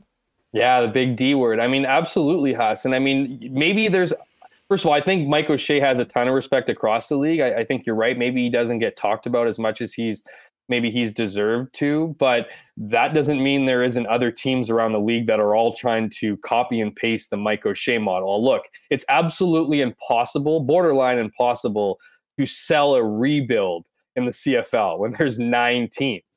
But I'm telling you right now, if you're going to convince a fan base on a rebuild to bring in a culture and how to do things, Mike O'Shea is at the top of your list. So, you know, I look at teams like Montreal, and I look, I'll, I'll preface it by saying I think Mike O'Shea is coming back here. I think he'd be crazy not to. I think the situation for him is is a good one here. He's he's a head coach. He's not a head coach and an offensive coordinator. He's not doesn't have other jobs. He's surrounded himself with talented people. Now, I'm not saying he couldn't pick all that up and go somewhere, or that maybe some of his coordinators, like a guy like Buck Pierce, wouldn't be you know a candidate for a future head coaching job. But you know, I just and and again, this is coming out of nowhere. But you know, you have Danny Maciocia who's going behind the the the sideline and replacing Khari Jones. I mean, if you're if you're Montreal or eh, eh, or anybody for that matter, and you're looking to spice the, or change things up and, and give somebody or get somebody in there to do an overhaul of your roster in your locker room, there isn't a better candidate than Mike O'Shea. But you know, as much as he's going to be you know coveted by other teams, as much as he's going to be courted, I'm sure, and he might even listen. Uh, who knows? But I just don't see it getting to that point. I don't think it can. I think Wade Miller understands the importance of Mike O'Shea to this team. I think Mike Mike O'Shea understands the importance to this team, and you know, all those things. It just might lead to some more other areas. Um, and I'm, you know, we'll see how that shakes out. And and you know, this is also one of those things where obviously he's not a lame duck coach. You know, he's got an expiring contract, but that will all be handled in due time. And I'm sure it's something that's being been talked about and, and will continue to be talked about. But um, you know, it would be a, a, weird day to see Mike O'Shea anywhere else because I mean, like you said, Huss. I mean, he's if he's not already there, he's getting up there with uh, you know the, the, the biggest names in in coaching history here in Winnipeg for sure. Well, no doubt. And just one more bit on O'Shea. I mean, just the way that he handles um, every week, every practice, every game. Um, I mean, everyone and I were talking earlier, and we always used to make fun of how Maurice used to roll out, oh, the time zones, the schedule. And it was almost like it was a self fulfilling prophecy at times about how hard done they were and all the things that were mm. going forward. The Bombers would have had every reason in the book to point out the Monday game, flying from Toronto to Vancouver. It was absolutely none of that. This was another game, a big matchup. Uh, if anything, they maybe listened to what some other people were saying about them and how they were underdogs and went out and showed everyone who's boss. But uh, um, it, it's such an interesting comparison to the way championship teams and teams that are used to winning consistently go about their business and handle it, even when they are put up in an adverse situation that might not be advantageous to their plate. Well, and I think that you know that is a that is a testament to to not just Mike O'Shea, but the leadership group on this team. I mean, this team, you know, I talked about Calgary before. All those years for that decade that they were, you know, cream of the crop. I mean, they they would be shocked if they lost. They would win games when they weren't their best, you know, and and Winnipeg would play their their best and and still lose against the Stampeders. And now we're seeing those roles reverse. And I think you're seeing the power of a positive culture. You're seeing a, the power of you know practicing those habits you know we might not love the sound bites we might not love the you know the secrecy in some ways but this is a team that is dialed in. This is a team that is is pulling all in the same direction whether you're the starting quarterback or you're at the bottom of the practice roster with you know no chance of getting in. These guys have completely bought into the culture, uh, the culture that has been set by by Mike O'Shea and has been you know you know maintained by the leadership group, right? And that's why you hear guy you know Mike O'Shea say things like, "I don't go into the room." This is a guy who would absolutely love to put the pads back on. There's absolutely no doubt in my mind that if Mike O'Shea could, get back onto the field, he would. So for him to step aside and allow that, that's just him understanding his players. That's him understanding the CFL locker room. And most importantly, that's him understanding what needs to be in place to be a successful group. And so that when you have situations where you're on a short week, where you have situations where you only have one practice and a walkthrough to get ready for, you know, one of the more exciting teams in the league.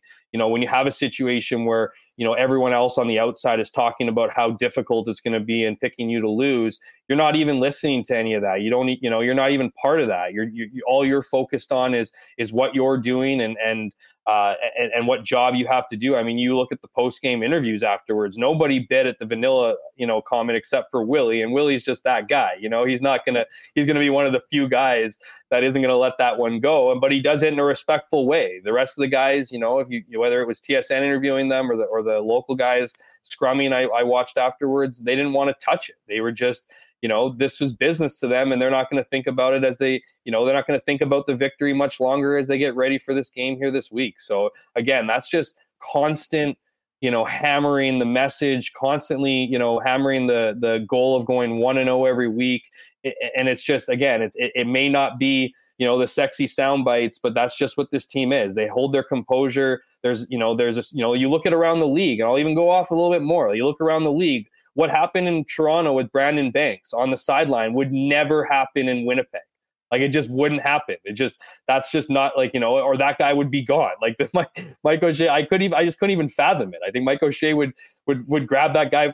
I don't even know what Mike O'Shea would do. Honestly, it just I don't think it would ever happen. And then you look at you know other instances like the Marino hit. Like I, I'm not saying guys can't do cheap hits or whatever, but there's a certain respect and understanding not just for the man beside you in the locker room, but for the game of football. And that's instilled in every single one of the members of the Winnipeg Blue Bombers. No, it's great stuff. Jeff Hamilton, the Winnipeg Free Press, is with us. Uh, Hammer, hang tight because I do want to get to some Jet stuff with you. By the way, folks, we're closing in on 7,700 subs. If you haven't already subbed to the YouTube channel, please do us a favor, completely free. Just hit the red subscribe button and uh, see if we can get up to 200 likes. We're already over 153. Lots of fun challenges in the chat right now. So we'll see whether you guys can make that happen. Um, uh, just before we do get to that, speaking of the Bombers, Friday is the game. Friday night, weather's going to be great. Get your tickets, show up for the game, and when you do, make sure you show up early for the Princess Auto tailgate party. Cheap beers, hot dogs, pop.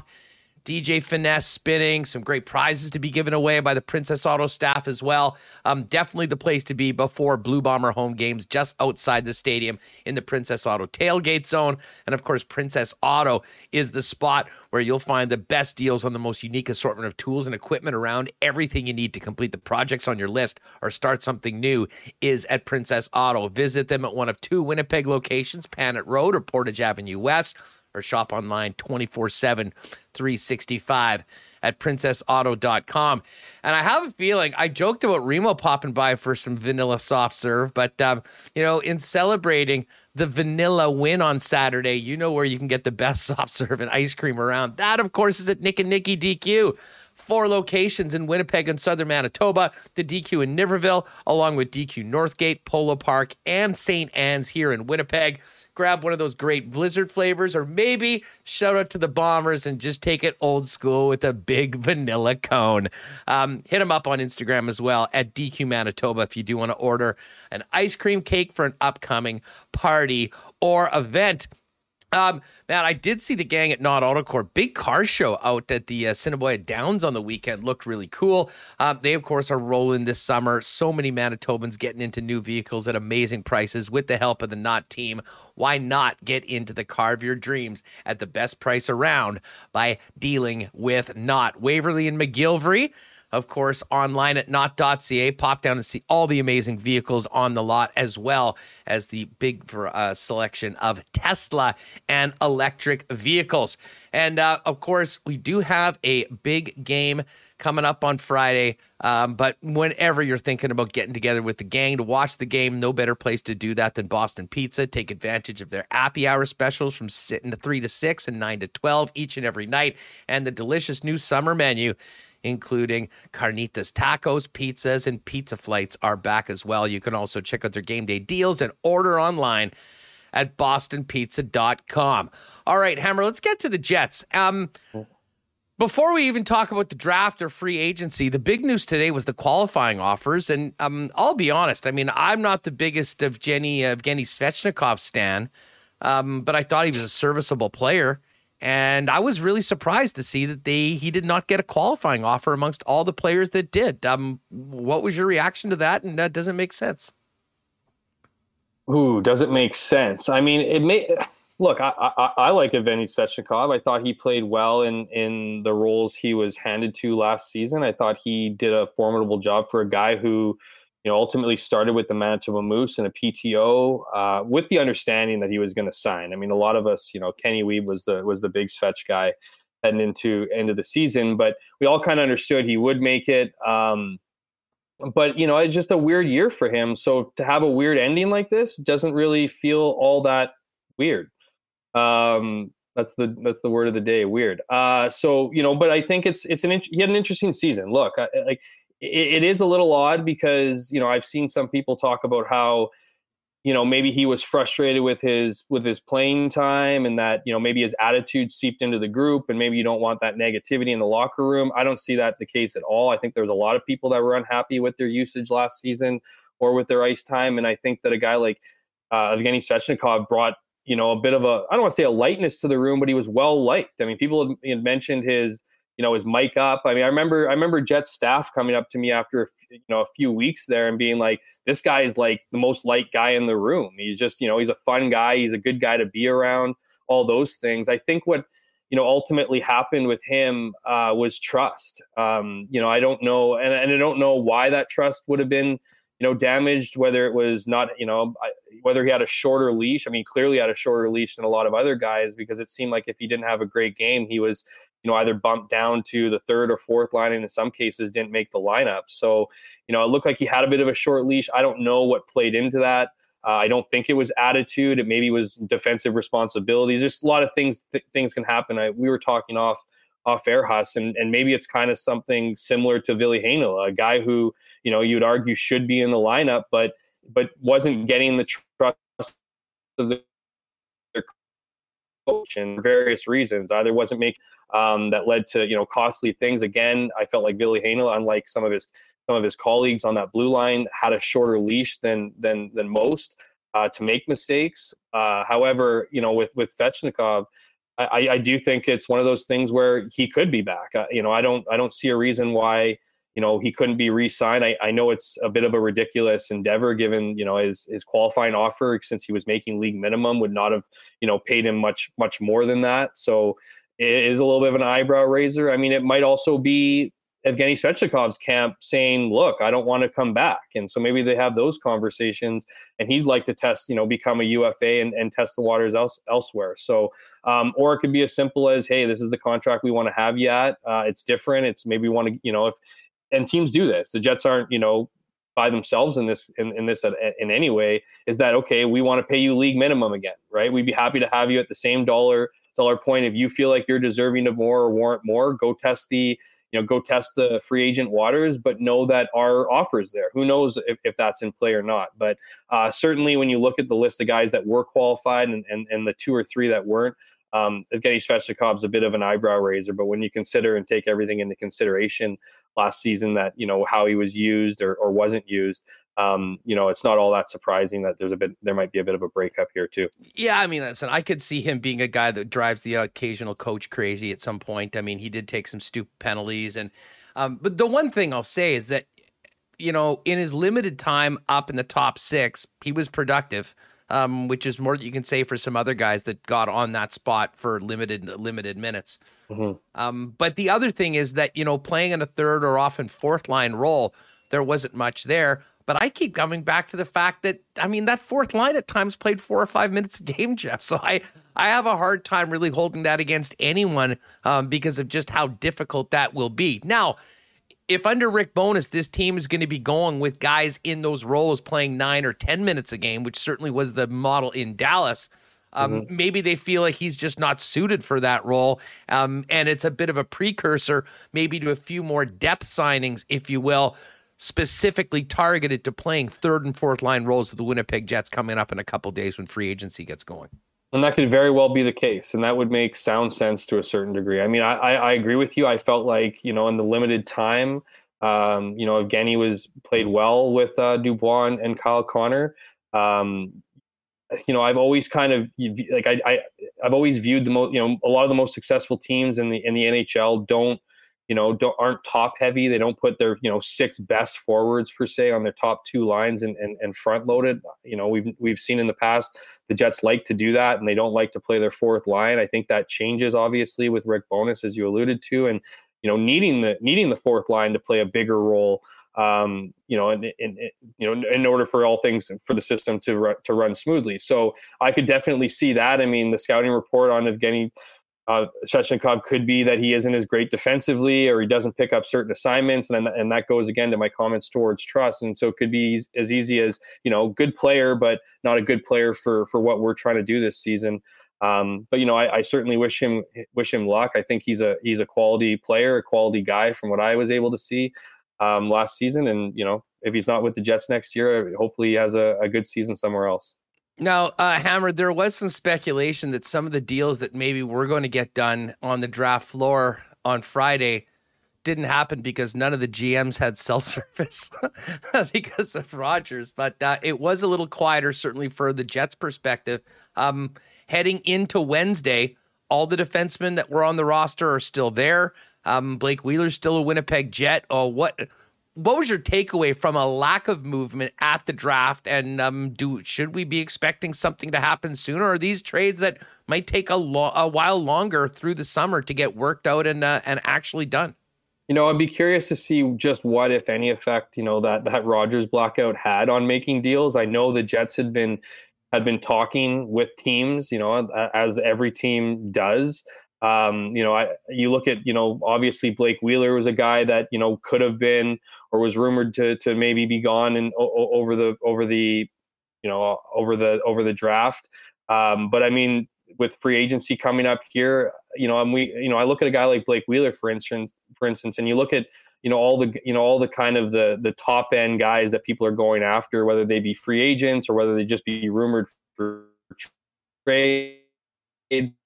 I almost feel like Blake Wheeler will be a bit of a plan. Teams that, as we as we as we often see every every single year, if you know hand you know only one team can get a can get a player. So if you're if you're banking on a on a certain player and you go after him hard i mean there's only so much money you can you can kind of you know spread around. And so i think there's going to be teams out there that that don't get the guy that they want that could use a guy like blake wheeler. And then maybe those talks you know become become ramped up.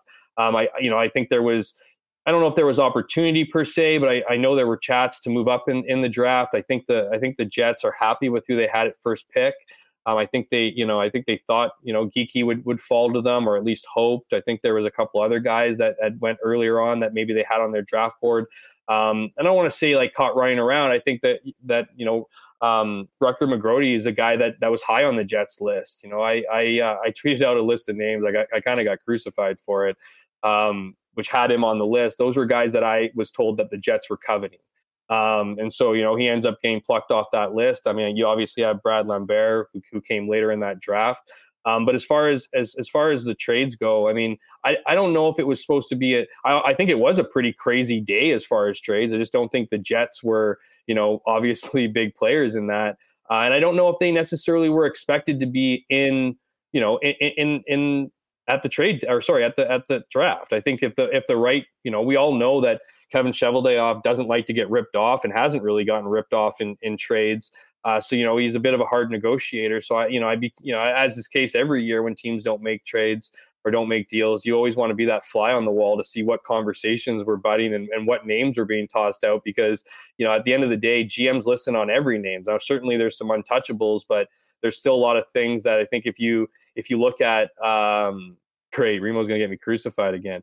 um, but if, if you uh, if you know if you look at certain you know I think ev- not everyone's available. Again, there's untouchables, but I think you listen to teams and you listen to you know what the opportunities are, and and those things happen fast because they you know teams are often talking to two three teams at a time. Um, and if you're not going to be quick to, to the draw to give away your, you know, your pick, if, if teams want to move up or move down, then they're going to move on to the next people. So again, I, you know, it's something I don't think we're ever going to find out, but it'd be fascinating to know just, you know, what kind of calls cross the desk uh, before Bell or before Rogers screwed things up. Well, and speaking of deals that happen, I mean, we spent some time on Friday talking about the DeBrincat trade, which, I mean, good on Pierre Dorion. I mean, I think he got a bona fide stud, two-time 40 goal scorer for a first rounder, a second rounder, and a third rounder, the chances of any of those players emerging to what DeBrincat will do for them, even if it's just two years, probably unlikely. And if things don't go well, they feel they need to trade him. I'm not sure they don't get more for him if they deal him at the deadline or next season. Um, but what's fascinating is the Dylan Strome. I mean, everyone's up in arms about Svechnikov not getting a qualifying offer. He had 22 goals last night, was working as their number one center, playing with DeBrincat and Patrick Kane, and they didn't qualify him at 3.6 million. And I'll be honest, my biggest takeaway is there wasn't a taker for a draft pick, like a late round pick that would have taken the rights to Dylan Strome and qualified them themselves. That's a real head scratcher for me, Jeff.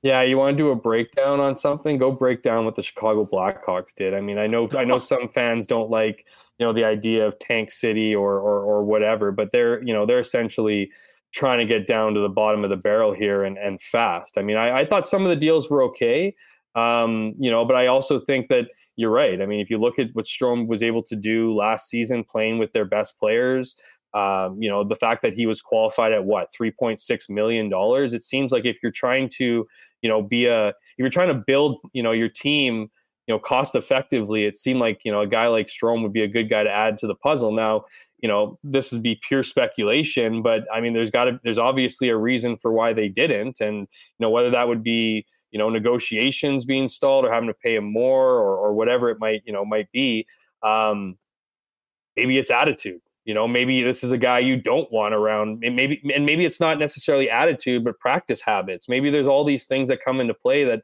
if you're really trying to you know if you if you choose who your leadership group is um, and you're and, and he's not included i think that you know you're certainly not getting rid of a guy who shows up every single day or you at least don't think you're getting rid of a guy who shows up every single day ready to go. Is you know goes by example and is is, is pretty cost effective. So that's certainly a head scratcher but you know their loss is somebody else's gain and we'll be curious to see where he ends up next no doubt. I mean, coming out of the draft for the Jets, I mean, I think I'm, I'm pretty fired up about the guys they picked in the first round. I mean, I didn't know a lot about McGroarty, but you know, watching some of the tape and maybe as impactful as just listening to him talk and seeing the energy the energy that he brings to the team. I think that was probably a big reason, especially when you look at the type of team the Jets were last year. Looking forward, I mean, every team would love to have a guy like that, and obviously, if he can contribute and score a high uh, level in the National Hockey League, I mean, you've got a good one. And then the risk on Brad Lambert. I mean, a guy that came in as the number three um, overall selection was playing with men, maybe a bit of a di- difficult situation for being somebody that young. Um, the potential to hit a home run late in the first round certainly there with uh, with Lambert, and um, you know, we Cheveldayoff. I mean, when was the last time you heard a general manager speak afterwards saying, "Yeah, it didn't go well for us"? that just simply doesn't happen. But uh, I do think that there's some some reason to be uh, pretty excited about the two young men that heard their name called in the first round by the Jets on the weekend. Well, look, some people are going to look at this and say, "Okay, yeah, sure, sure, sure." But this guy who you know I'd been talking with, um, longtime NHL consultant and and scout, uh, sent me that text. I tweeted it out that day about Rutger uh, uh, McGroarty, and and um, you know, I look, the Jets might have got their guy. You know what I mean? They might have, you know, I think you can make that argument. This guy was high on him from the beginning. You know, he was just he's like, this is who they like. This is the kind of tenacity they need. And and like I said in my tweet, he said, you know, he's like, make it known uh, that Rutger is a physical power forward that plays the same as Keith Tkachuk that is better without the puck, incredible shot, and will absolutely be a pain to play against. Many scouts had him as their number one or two must have.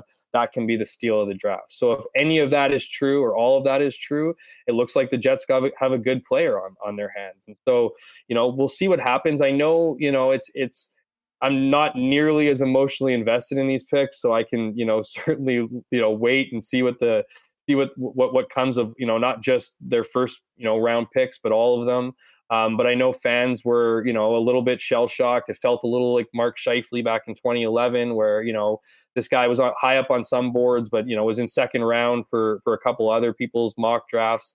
Um, you know, and so I think this was an interesting. This was always going to be an interesting draft, just given how just given you know what what happened previous years with COVID and the OHL having their season wiped out and, and guys stock dry, uh, either falling or rising depending on you know what how much hockey you were able to play in the last little while, and so that set everyone's kind of draft boards a little bit you know all over the place and, and in comparison. So I, I just think with this guy here, that's, you know, if, again, if that's the scouting report on this guy, that he's a big power forward, you know, he's nasty in front of the net. He's good. He's good away from the puck. He's good with the puck. He's got an incredible shot. He's going to be a, you know, a pesky player to play against. I think that's exactly the kind of player the Winnipeg Jets need um, and haven't drafted. Uh, I think most importantly in, for years. No, exactly, and uh, you know he has that Tkachuk energy. I mean, uh, he certainly uh, gave off sort of a Matthew and Brady vibe when he was talking about him. We're looking forward to having him coming up on the show soon as well here on Winnipeg Sports Talk, so people can look forward to that. Um, so here we are, 48 hours or so less than from uh, from free agency. How do you think the Jets tackle this? I mean, is there any obvious spots that they'll be looking for, or is free agency more about, to your point, teams that don't get what they want on the open market, opening up opportunities for Kevin Cheveldayoff to make some deals involving players that are under contract to the Jets right now? Yeah, that's kind of my vibe heading into this one. It's less. I mean, in you know, Winnipeg it hasn't really. I mean, that's I guess last summer was the summer of Chevy. That didn't really work out as, uh, as planned. With uh, uh, you know, of course, getting Nate Schmidt and, and Brendan Dillon. Uh, I don't see a big splash unless they can get players back uh, for for what they're you know.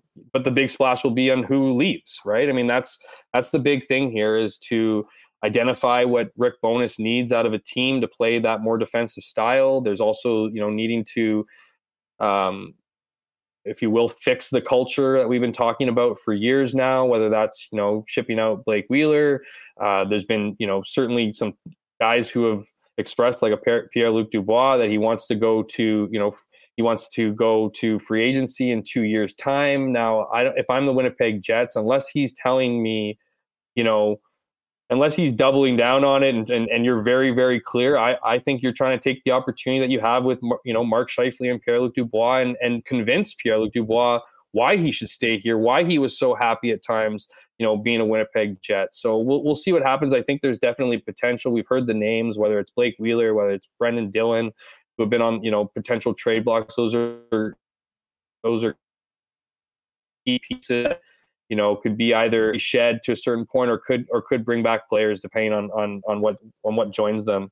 Um, so we'll see what happens here. I think it's it, it's rounding out to be a very interesting one. We still need uh, you know the Jets still need to you know hire the rest of their coaching staff. Uh, there's still lots of things to do and and you know players to talk to and Rick Bowness has his hands full. So we'll see what happens here but it, it should be you know if it's not a lot of players coming in or coming out it should be an exciting week nonetheless. Hey uh, before we go I want to ask you about two players that are scheduled to hit unrestricted free agency both in the top 10 for uh, buddy Frank Seravalli's list. Andrew Copp Evander Kane um, what what con- what do you see happening with those individuals? What sort of money and term will be out there? And uh, are there is there any teams specifically with Copp that you're hearing that he might be linked to if he doesn't stay in the Big Apple? I don't have him linked to anybody. I'll be honest with you. I haven't really been doing my homework on Andrew Copp. I mean, you know, I know, you know, we know he likes the U.S. We know that he, you know, there were times over the last season or two with COVID that you know he was very vocal about you know, not wanting to play in Canada and how stressful it was to play in Canada, and that's to his own right. But here's the other thing: he also wanted to sign long term with the Winnipeg Jets. So, what would you know if under the right circumstances, under the right money? I mean, would can you really rule him out of Winnipeg as an option? I mean, I don't see why you why you should. I mean, I'm not suggesting that that he's you know he's definitely coming here, but they've shown him you know he's kind of has a weird I don't want to call it a love hate relationship because I don't want to put words in his mouth because I don't think he hates this organization. I think the organization respects him despite some of the moves they've made in the past, like, you know, ignoring him over last summer and, and ultimately pushing him out the door saying, we're not going to sign you. And then obviously we know, you know, earlier in his career being that healthy scratch in the playoff game and that stuck with him for a while. You know what I mean? Like that wasn't whatever. But in between all of that, I mean, the Jets are responding, you know, obviously Andrew Copp is responsible for his own play and and, and you know and, and, his progression as an NHLer. But you don't get that you don't get that without the opportunity the Jets have given you. And the Jets made him you know a triple threat. They played him on the power play. They played played him on the penalty kill. They obviously played him even strength. He was that you you know utility piece that was very very valuable. So if you're the Winnipeg Jets or I'd argue anybody in the, in the National Hockey League, you want a guy like Andrew Copp on your team. So um, you know it'd be interesting to see what you know his feelings are about a reunion with Winnipeg. We'll see what you know if Winnipeg's interested in reaching back out to him and and you know giving him that that payday that he's probably lining up for. Uh, but I also look at last season, and you know Andrew Copp probably didn't have a lot of fun, and then went to the Big Apple and had a ton of fun. So you know, I, I don't know if you know if his efforts are going to try to get back with New York or go somewhere else, but uh, certainly a guy I think would uh, you know would would benefit any team's pickup. But I don't have any you know lists of, of teams that you know he might be going to or, or coveting him. But you know, the, the Jets going to be will the Jets be calling Evander's agent on Wednesday? yeah, I'm going to go with a I'm going to go with a hard no, and I would go I would double down and say that. Uh, Vander Kane's probably blocked Kevin Cheveldayoff's number or any 204 number from coming through his phone. So I don't even know if he'd get the calls. Um, that would obviously be his agent's work. I doubt it. I mean, Evander Kane, you know, there's no denying he had a had a you know a great playoff run to us, you know, with, with the Edmonton Oilers and you know, did what he's done in the past, where he's been on an expiring deal and and you know plays out of his skates. And, and it might be one of the best rehab stints in NHL history, if you really want to talk about. Well, it. Well, it's mean, very much like what we saw in San Jose. You know, when he went to San Jose and he lit it up in the playoffs, and then signed a big deal, and then when he signed a big deal and got comfortable, he reverted back to his old tendencies where you know he just seems to get in trouble in the worst you know worst situations and and then ultimately is despised by his teammates. What he you know is he a different human being? I don't know. I have no idea. I don't talk to him. He doesn't text me about what he's been up to to you know to to get better in life. And so, I mean, I just I think he's a guy that you know, he's a bit of a risk. He certainly is. Now he's also a very unique player. I mean, and that's I don't know. I, I just there's going to be teams out there that are not going to want to touch him with a ten foot pole just based on you know the backlash, and you know there's going to be a lot of teams that look at what he did over the last few months and, and want him on hmm. their team badly, and are you know you only need one team that's willing to pay you top dollar because I you look at the reports coming out of Edmonton, and I think Edmonton needs to be smart. I mean, you know is did, did Evander Kane become this solid hockey player because of his unique skill set?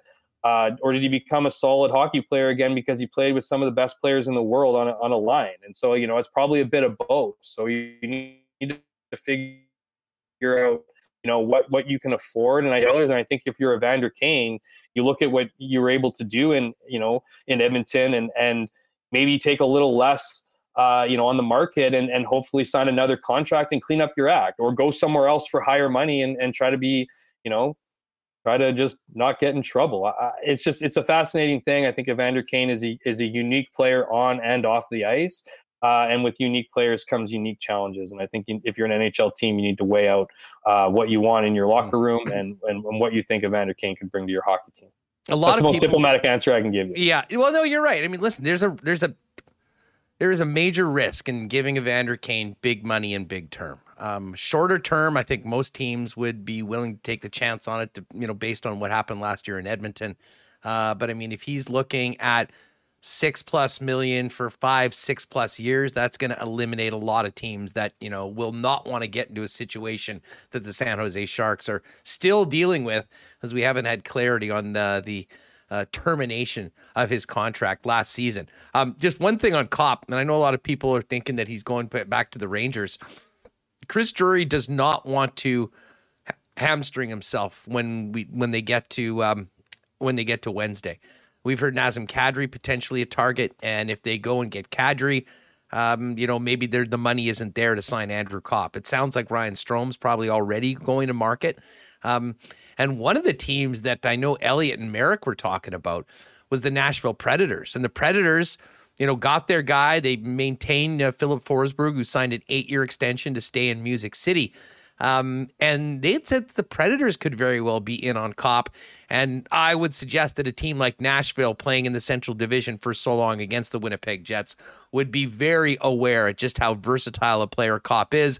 And then, of course, everyone saw what he was able to do on that great playoff run during his short time in New York. Yeah, I mean, you know, I just echo the same things I said about Andrew Copp. I think there's a lot of teams, if not every team, that would would use them. And I think the the the beauty about having an Andrew Copp on your team is you know he can contribute in a lot of different ways. So it, you know if uh, you know there's some players out there that you know you rely on their offense you rely on their you know their offensive production. So if they're not scoring a point two points a night you know you're not getting their value or you're getting you know you're not getting what you need from them. Whereas with andrew copp he might not fill the net every night. You know he has been known to score so he certainly can chip in uh, he can be your defensive specialist. He can be your shutdown guy. He can be your, you know, your top penalty killer. He can contribute on the power play. So there's all these different ways that Andrew Copp can, you know, can um, do good things for your team. And so that that's what makes him so, you know, that's what makes him so coveted by other teams is just again that versatility. But um, you know, I maybe there's some teams that just don't know Andrew Copp as well, right? There's some teams that are getting to know him a bit better, and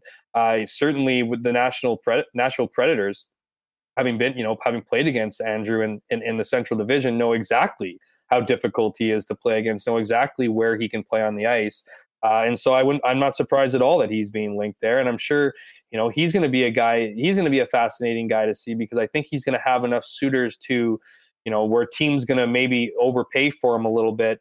Um, and whether or not he's chasing the money or chasing situation, because we've we've seen. I mean, if you look at what Andrew Copp was able to do in Winnipeg, you know, I mean, and, and credit to him too. I shouldn't say that they, you know, the Jets just put him in success to do well, but they did, and they gave him opportunity. And then you go over to New York and you play with a guy like you know Artemi Panarin, and and you play well. I mean, that's a guy who can play with stars. That's a guy who can play on your your bottom line. So I, I when I say bottom, I mean that third role, third line checking role, if that's what your team does. But uh, yeah, I mean Andrew Copp you know, all the credit to him. Came in as a guy who was always confident in his own skill set. You know, he was pissed off when he was that healthy scratch years ago on that playoff run because he he has that you know he has that confidence in him.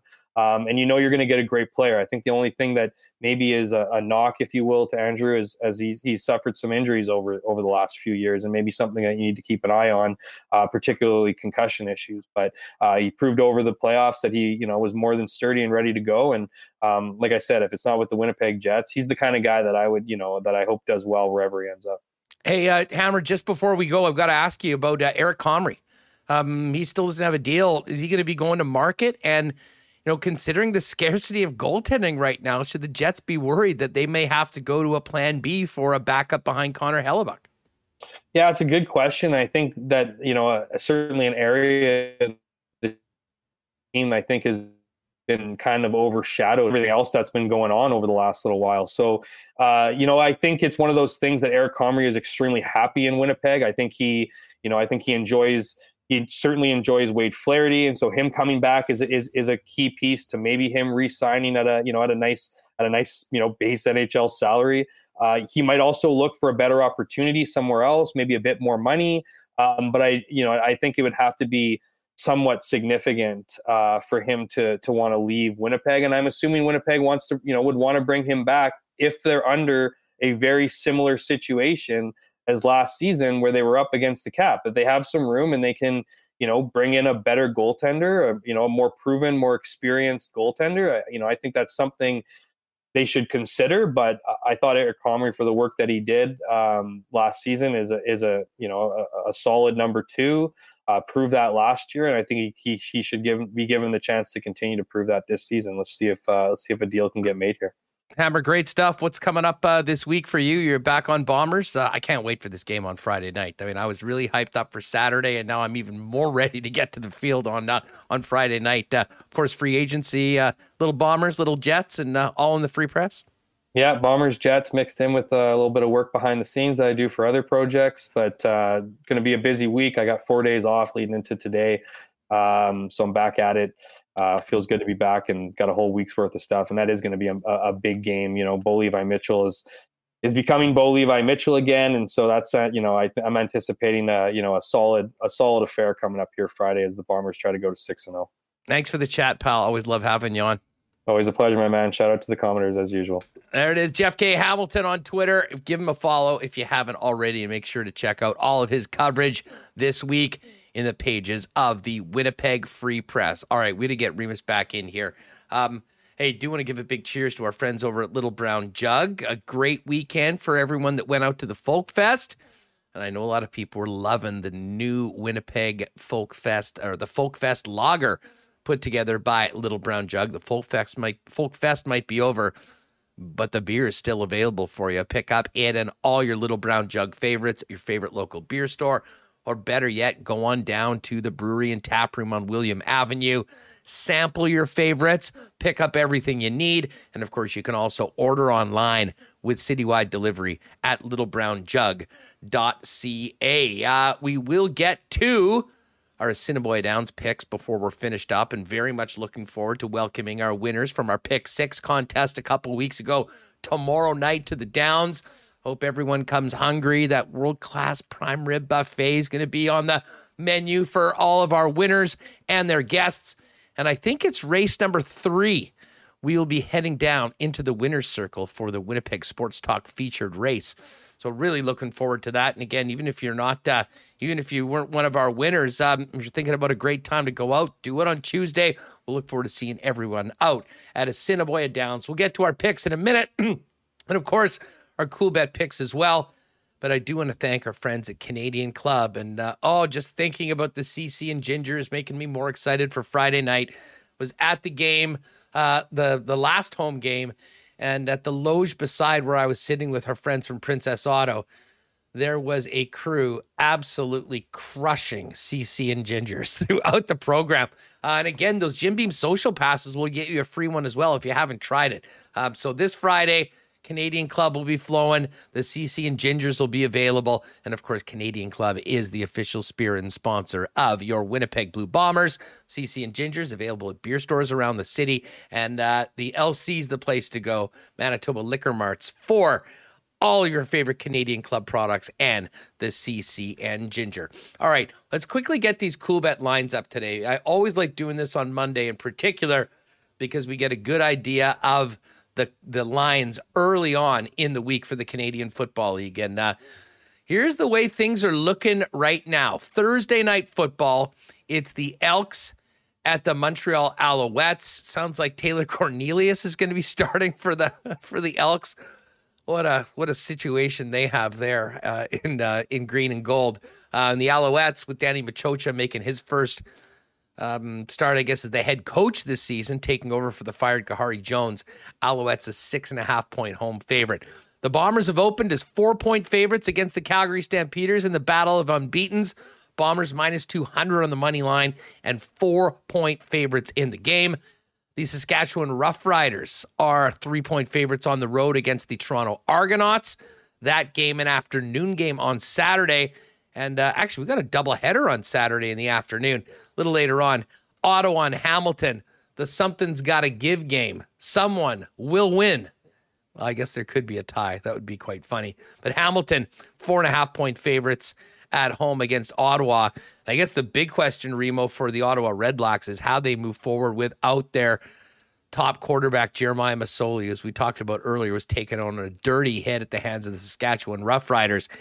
Good thing is he doesn't need surgery, but he's still going to be out 10 to 12 weeks, which uh, means that Ottawa is really going to be up against it without a win on the season.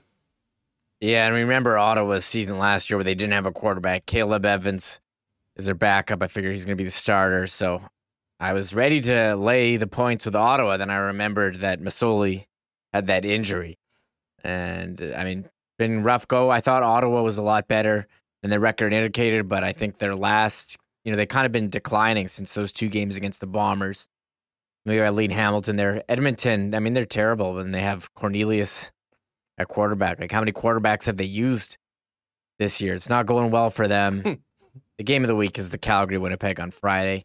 Although Saskatchewan Toronto will be interesting. Saskatchewan, uh, you know, they're on a bit of a a bit of a hot streak. I don't think Toronto has been that great, even though that what they won the division last year. Does anyone remember that? They pushed the Bombers to the limit. Yeah. And they got the win against the Bombers too last year. So it's the only team to legitimately beat Zach Collaros as a starting quarterback in the CFL with the Bombers. MBT. MBT's got uh, the Bombers number. He always throws for a lot of yards uh, against the Bombers. So uh, I guess those two games. I, I like the Saturday doubleheader when it's Saturday um, evening and then the late Saturday game. This I'm with is, you on that. This is the afternoon Toronto game and then Ottawa Hamilton. Then like Saturday night, like what do I do when there's no late CFL? It sucks. Watch highlights, PVR it, and then yeah. watch it afterwards. Sometimes there's a fight. There's fights on Saturday, so I, I watch those. But I like the I like the Saturday evening tilt because baseball on Saturday, um, it end they always have afternoon games. So someone's no, got to take up take up the calendar there. Hey, while we're on Coolbet, fire over to NHL because uh, my guy Pat Gregoire just hit me up today, mm-hmm. and uh, they've got some free agency wagers for you, folks. Here are your options. Where will Evander Kane play game one of the 2022 2023 season? Edmonton is even money. Calgary and Anaheim and Coyotes. Coyotes? What? And the Washington Capitals all plus 550. Kraken and Bu- Buffalo eight to one, as if Buffalo is going to be getting Evander Kane back after the way he finished up there. Surprised the Jets aren't on that thing at about a million to one. Um, so you got Evander Kane options. Johnny Gaudreau. Where will Johnny play game one of the season? Calgary is still the favorite at plus 125. Jersey plus 250. Seattle plus 250. And the Philadelphia Flyers plus 450. I think Philly would love to get him, but with all the moves that Chuck Fletcher's made, I'm not sure they've got the money right now to do it. And what that would mean as far as getting rid of players on the roster to be able to offer Johnny Hockey a nine or ten million dollar contract, I think remains to be seen. Uh, you've got odds on Evgeny Malkin, Pittsburgh minus 135, then the Ducks and the Kraken at plus 650, Rangers, Caps, and Stars at eight to one. Um, Jesse Puljujarvi Edmonton Oilers minus 200 or any other team plus 125. That's interesting. Everyone's sort of been reporting that it seems likely that Puljujarvi will be traded. So maybe there's some value there in the plus 125. Other options John Klingberg, Carolina Hurricanes are the favorite there. Darcy Kuemper, Washington Capitals minus 161. There has been rumors that they've already been talking, and you know he looks like he'll be going to Washington. So take that for what it's worth. Leafs next up at plus 275, and then Jack Campbell and uh, Edmonton minus 169.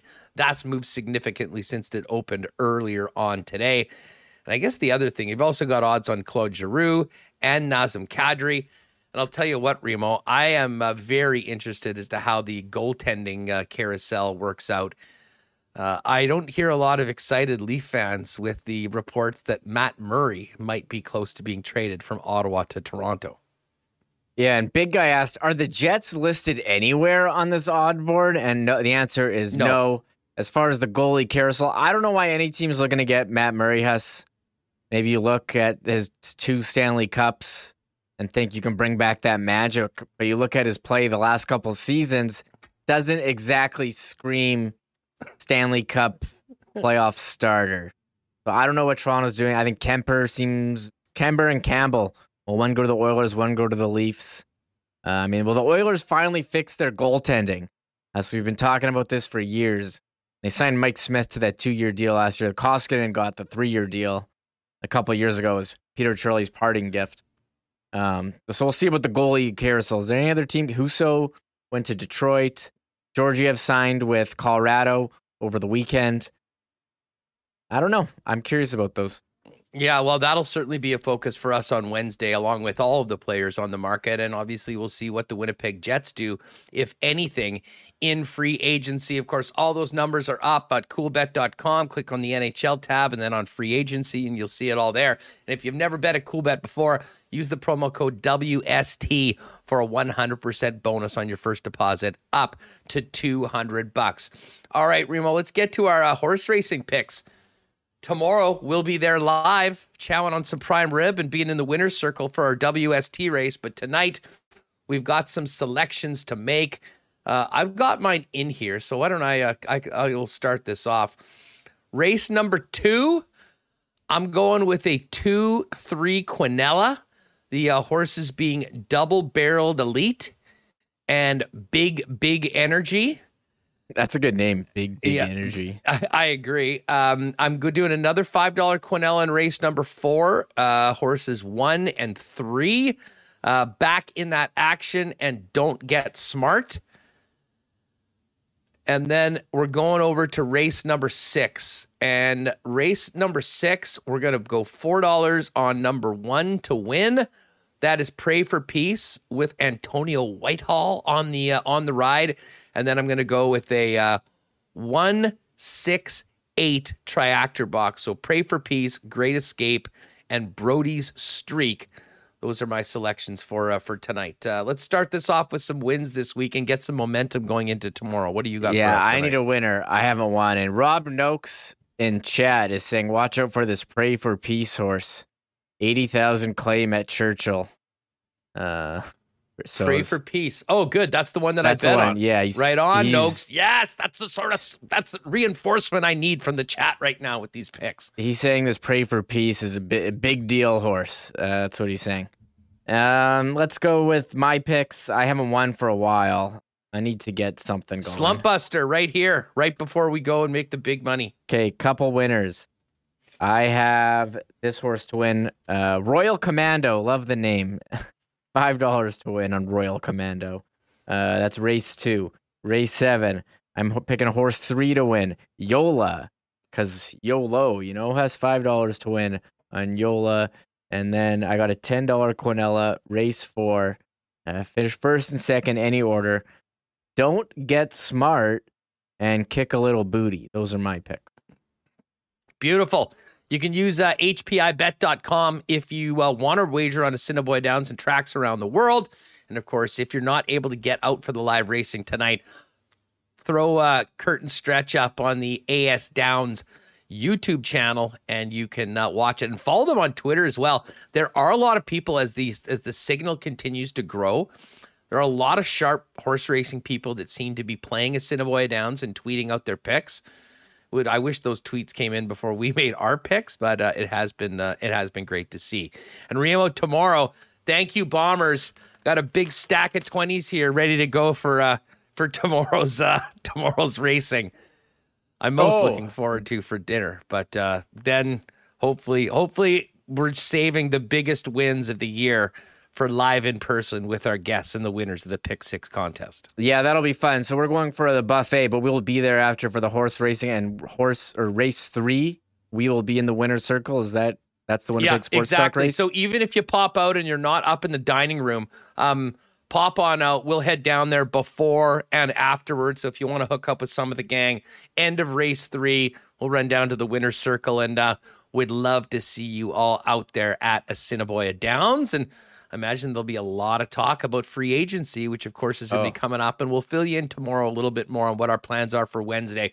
But I think there's a very good chance we'll be doing an extended show starting earlier with uh, everything getting underway at 11 a.m. So uh, likely a start in between 11 and noon and uh, we'll take it at least till three o'clock, depending on what's happening with the Winnipeg Jets. And uh, I would imagine at some point we'll probably hear from Kevin Cheveldayoff as well, and we'll make sure we try and have that for you live as well here on TSN 1290. Well, great show today. We will look. I'm disappointed we didn't get Shane today. It might have been a little bit of a uh, uh, wires crossed there, but we will have him on at some point in the next few days to talk about all the selections that the Winnipeg Jets had.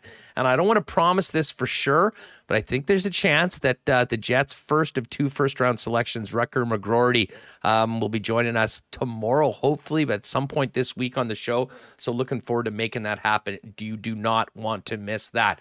Um, right on. Well, anyways, great show today. Awesome numbers, folks. Don't forget if you haven't already, hit that red subscribe button. It's completely free. Uh, certainly, it'll get our content into your YouTube feed as soon as it's available. And you might want to hit the uh, turn your notifications on to make sure that if we do start early, when we likely do on Wednesday, you'll know that we're live and can jump in and not miss any of Winnipeg Sports Talk. But as you know, it's always there for you, even if you can't join us on time on YouTube and on the podcast. It's there for you Monday to Fridays afternoons here on WST. Big thanks to Jeff Hamilton for hanging out and uh, everyone that stopped in today on the program. It was an awesome weekend. So much fun talking about that bomber win. Lots of intrigue heading into free agency for the Winnipeg Jets and much, much more. Have yourself a great night tonight. We'll see you back here tomorrow, 1 p.m. on Winnipeg Sports Talk Daily. Thanks for being with us. Oh my God! Oh! Shut it down! Let's go Thanks for tuning in to Winnipeg Sports Talk Daily. Make sure to subscribe on YouTube and your favorite podcast feed at winnipegsportstalk.com.